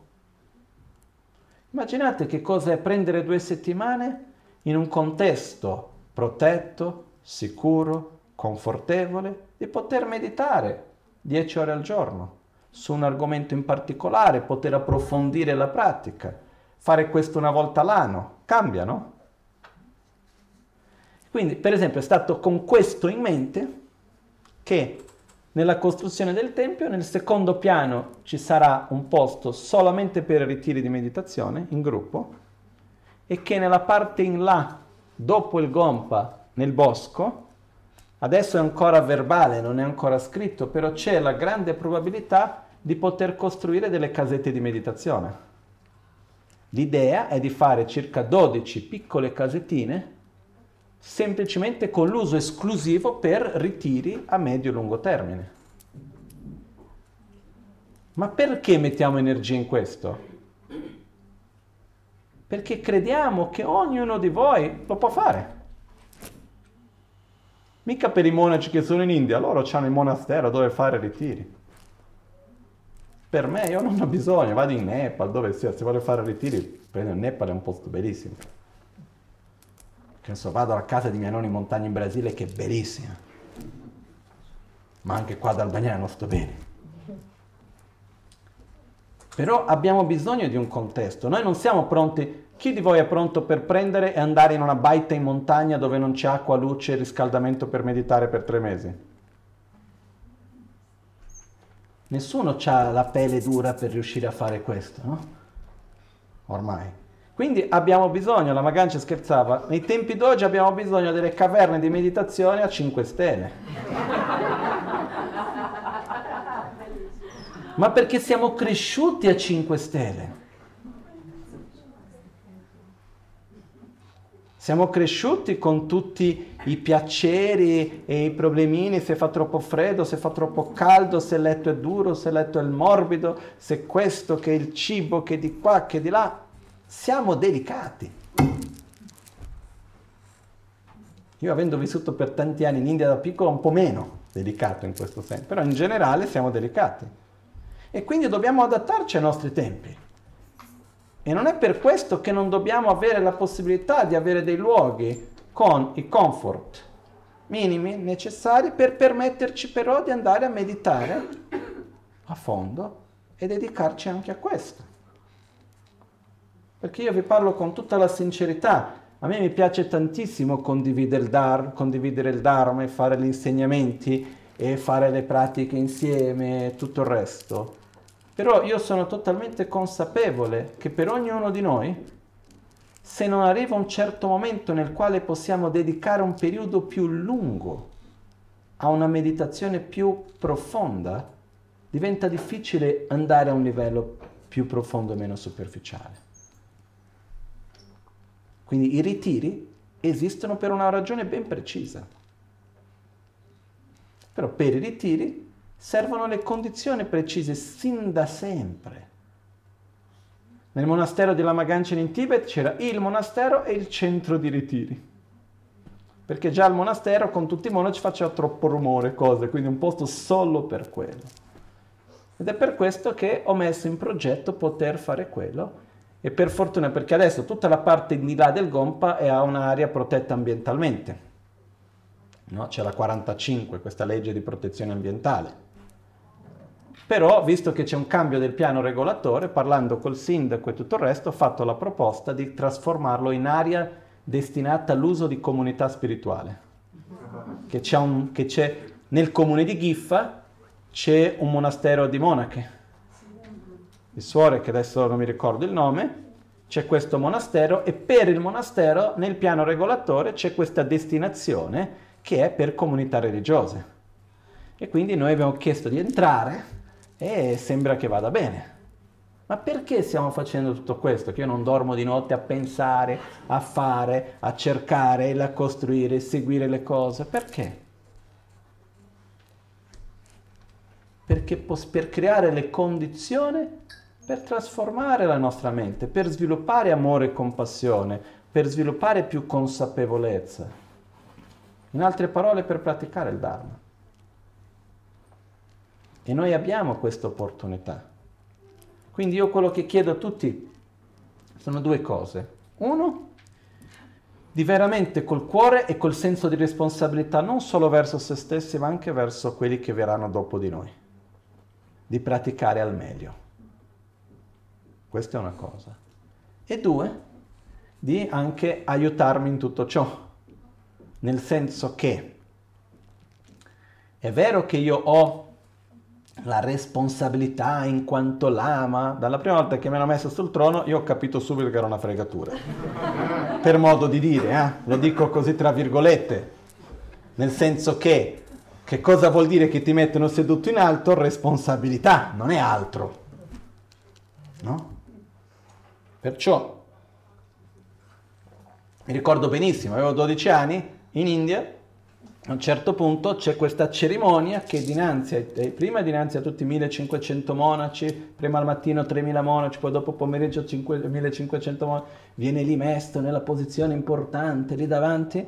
Poi c'è la cerimonia nella quale c'era la Maganchen, c'erano tutti i miei altri maestri del monastero, c'erano tutti gli, gli abatti, gli ex abatti di tutti i monasteri, era una quindicina fra maestri anziani importanti come la Maganchen cioè, tra cui c'era l'abate di Tashilumpo che era anche maestro di Lamaganci, uno dei miei maestri, una delle persone più meravigliose che ho mai visto in vita mia. E, e in mezzo a tutti questi, nel posto più alto c'ero io seduto. Un disagio che non vi dico. No? Però, disagio per il rispetto che avevo verso ognuno di loro. Ma qual è il significato di questo? metterti seduto lì, poi ognuno di loro venire, fare un'offerta, offerta del mandala, offrire la kata, fare tutto questo. Che cosa vuol dire quello? Responsabilità, no? È vero che c'è tutto questo. E io con molta, molta, molta gioia lo accolgo. Però, e con naturalità, non nessun problema, assolutamente, non voglio assolutamente far trasparire che non è una lamentela, assolutamente no. Per dire che accolgo questa responsabilità con molta gioia, però non tocca solo a me, nel senso che affinché questo lignaggio possa veramente rimanere nel presente e nel futuro, tocca a tutti noi metterci insieme, ognuno a fare il suo meglio. Tanti lo fanno, comunque un semplice ricordo non, è una, non sto qua a riprendere nessuno assolutamente, ma il fatto di ricordarci la priorità, ricordarci che quando veniamo qui e quando noi aiutiamo per esempio per la realizzazione del Tempio, non è qualcosa che facciamo ah perché lì ci sarà il Buddha col mio nomicino. Carino, sì. Però è perché? Perché io così faccio parte di qualcosa che trascende me stesso che non rimane non finisce qui. È qualcosa che aiuta a dare la stabilità perché questi insegnamenti possono continuare nei tempi. di generazione in generazione. E quindi non è una responsabilità solo mia, ma di tutti noi insieme. Per questo io chiedo a ognuno veramente di aiutare con il meglio e ricordare che sia la vostra pratica del Dharma, il vostro comportamento, non ricade solo su di voi, ma anche sugli altri che stanno intorno e dal momento nel quale noi cominciamo a praticare il Dharma, a seguire gli insegnamenti, eccetera, il nostro modo di comportare, il nostro modo di agire è anche qualcosa che va a determinare e aiutare coloro che vengono dopo di noi. È importante questo. Ok? Perciò, concludendo, mi dà una grandissima gioia, veramente, il fatto che in questi quattro giorni credo che siamo riusciti a toccare due punti fondamentali, o meglio tre punti fondamentali in realtà, con abbastanza chiarezza e non solamente in un modo concettuale. Okay? Come io vi ho detto il primo giorno all'inizio, che quello che avrei voluto fare è farvi un po' di pubblicità di che cos'era il samsara e il nirvana. Farvi venire voglia di uscire dal samsara e, di andare, andare verso il nirvana. Spero di averlo fatto. Quello che accade è poter, magari per qualcuno di voi può sembrare ovvio perché uno non ha i paragoni, ma non è assolutamente niente ovvio per esempio, capire che cos'è la sofferenza che tutto per me. Comprendere che alla base della sofferenza che cos'è? Il corpo e la mente inquinati dai veleni mentali e dal karma. E questo è quello che va affrontato più di qualunque altra cosa. Come? Eliminando l'ignoranza, sviluppando saggezza e amore. Questo come posso dire, se riusciamo a comprendere questo e a sentirlo, è al di là delle parole. Riusciamo a comprendere la radice del perché di tutta la sofferenza che vediamo, della nostra e di tutti gli altri. E non è poco. E riusciamo a comprendere la sofferenza vedendo una luce di un possibile cammino da seguire.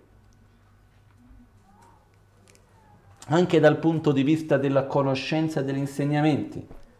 Riuscire a comprendere questo non è per niente ovvio. È una cosa che a me personalmente mi dà una grande gioia, è poter condividere in un modo semplice qualcosa che per me è stato lungo e difficile da comprendere. Che non è necessariamente ovvio, non è necessariamente facile quindi rigioisco che in questi quattro giorni siamo riusciti gradualmente a costruire non solo la conoscenza ma l'esperienza, la sensazione della preziosità di quello che abbiamo, della ricchezza, della profondità, ma innanzitutto di sviluppare questa sorta di nausea, di avversione verso il samsara e di speranza verso il nirvana, di desiderio. Abbiamo visto in un modo abbastanza profondo quello che si intende per la corretta visione della realtà. Quindi un'immagine più chiara di che cosa è la ignoranza e di che cosa e di conseguenza dall'altra parte la saggezza. Se riuscite a comprendere quel diagramma che ho spiegato prima, fiore, esistenza intrinseca, è e non è, è già tantissimo. È quello che magari certe volte c'è della gente che passa degli anni e anni a studiare per arrivare lì. Ma al di là di quello, non c'è bisogno di paragonarsi con nessun altro. È la chiave per eliminare la radice della nostra sofferenza. Volere di più. Anche se non la realizziamo, c'era un testo che diceva il semplice fatto di dubitare dell'esistenza intrinseca Lascia stare avere la certezza che l'esistenza intrinseca non esiste. Il semplice fatto di dubitare dell'esistenza intrinseca è già un pugno in faccia all'ignoranza. Poi l'ignoranza è forte, non cade così facilmente. Però è bellissimo poterlo fare. Aver compreso meglio che cosa è la bodhicitta, che cosa è aprire il cuore verso gli altri, se riusciamo ad arrivare a comprendere che la nostra propria Brahma è la stessa energia che si tramuta in rinuncia, che si tramuta dopo in bodhicitta e dopo nella stessa energia che fa con che Buddha fanno tutto quel che fanno, se riusciamo a comprendere questo è meraviglioso, è tantissimo. Se riusciamo a comprendere che la nostra natura è pura in quanto siamo interdipendenti, è tantissimo. Non sono dei concetti superficiali e molto meno banali. Sono dei concetti che se riusciamo ad approfondire e familiarizzarci, portandola alla nostra realtà, cambiano totalmente la nostra vita, adesso e dopo. Se riusciamo a comprendere con chiarezza quello che abbiamo detto che con ogni azione che compiamo, quello che importa non è tanto quello che facciamo, ma quale condizionamento interno andiamo a rafforzare. Già questo in se stesso basterebbe. Okay? Quindi per me mi dà tanta gioia che in questi pochi giorni siamo riusciti veramente ad approfondire e toccare in un modo abbastanza chiaro e sincero punti fondamentali. No? E quindi, come diceva l'Amazon K, alla fine dei tre principali aspetti del sentiero, Bedarlamgi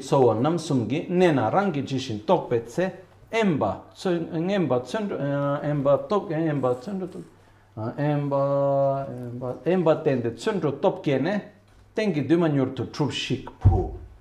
Quindi l'Amazon K alla fine di spiegare l'essenza del sentiero, che è amore verso noi stessi, ossia riconoscere la sofferenza che tutto permea come sofferenza, non voler più il samsara e voler il nirvana. Questo è l'amore verso se stessi, rinuncia. Bodhicitta, l'amore verso gli altri e la corretta visione della realtà, tutti e tre punti che abbiamo toccato e abbiamo approfondito.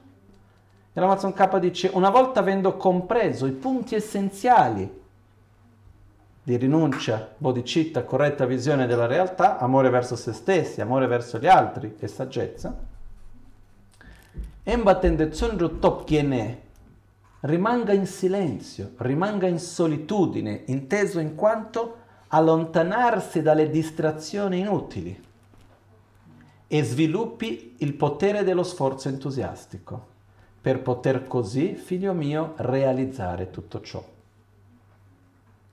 Quindi quello che io vi invito è quello che abbiamo ascoltato, che abbiamo compreso, che, abbia, che ha toccato dentro di noi. Cerchiamo di non lasciarlo qua. Cerchiamo di ricordarselo più volte. Abbiamo la fortuna dei tempi moderni di poter riascoltare, riflettere e applicare e cercare di creare sempre di più le condizioni per poterlo fare al meglio e stare attenti a non scivolare nelle trappole della vita mondana. Le trappole della vita mondana non sono cose necessariamente negative, ma sono cose nelle quali semplicemente ci lasciamo prendere e la vita passa. E quando abbiamo visto questa opportunità meravigliosa che abbiamo, in gran parte è passata. Distratti di giorno, dormendo di notte. Quindi abbiamo l'opportunità ed è una cosa meravigliosa aver avuto questi giorni per poter riflettere, per poter osservare, per poter toccare il nostro cuore. Adesso quello che vi chiedo è di portare questo con voi e applicarlo nella quotidianità, nel modo in cui parliamo, nel nostro lavoro, nel rapporto con le persone che ci stanno vicine e lontane. E con questo applichiamo. Non aspettate per forza di cose il giorno che avremo, ah no, quindi il giorno che ci saranno le casette per meditazione, a quel punto mediterò. Sì, anche, però nel frattempo meglio cominciare, meglio applicare quello che noi abbiamo. Ok? Mi sa che questo è tutto. Tradizionalmente quando si dà un insegnamento, varie volte è insieme con l'insegnamento c'è un impegno Io non, vo- non, do nessun impegno, mai dato un impegno perché è inutile dare impegni che poi dopo se no non li mantiene, è inutile dare impegni. Ma io vi faccio una richiesta. La richiesta è, io vi ho condiviso in questi giorni quello che veramente per me c'è di più prezioso. Cercate di far tesoro, di curarlo di proteggerlo e di farlo crescere dentro ognuno di voi.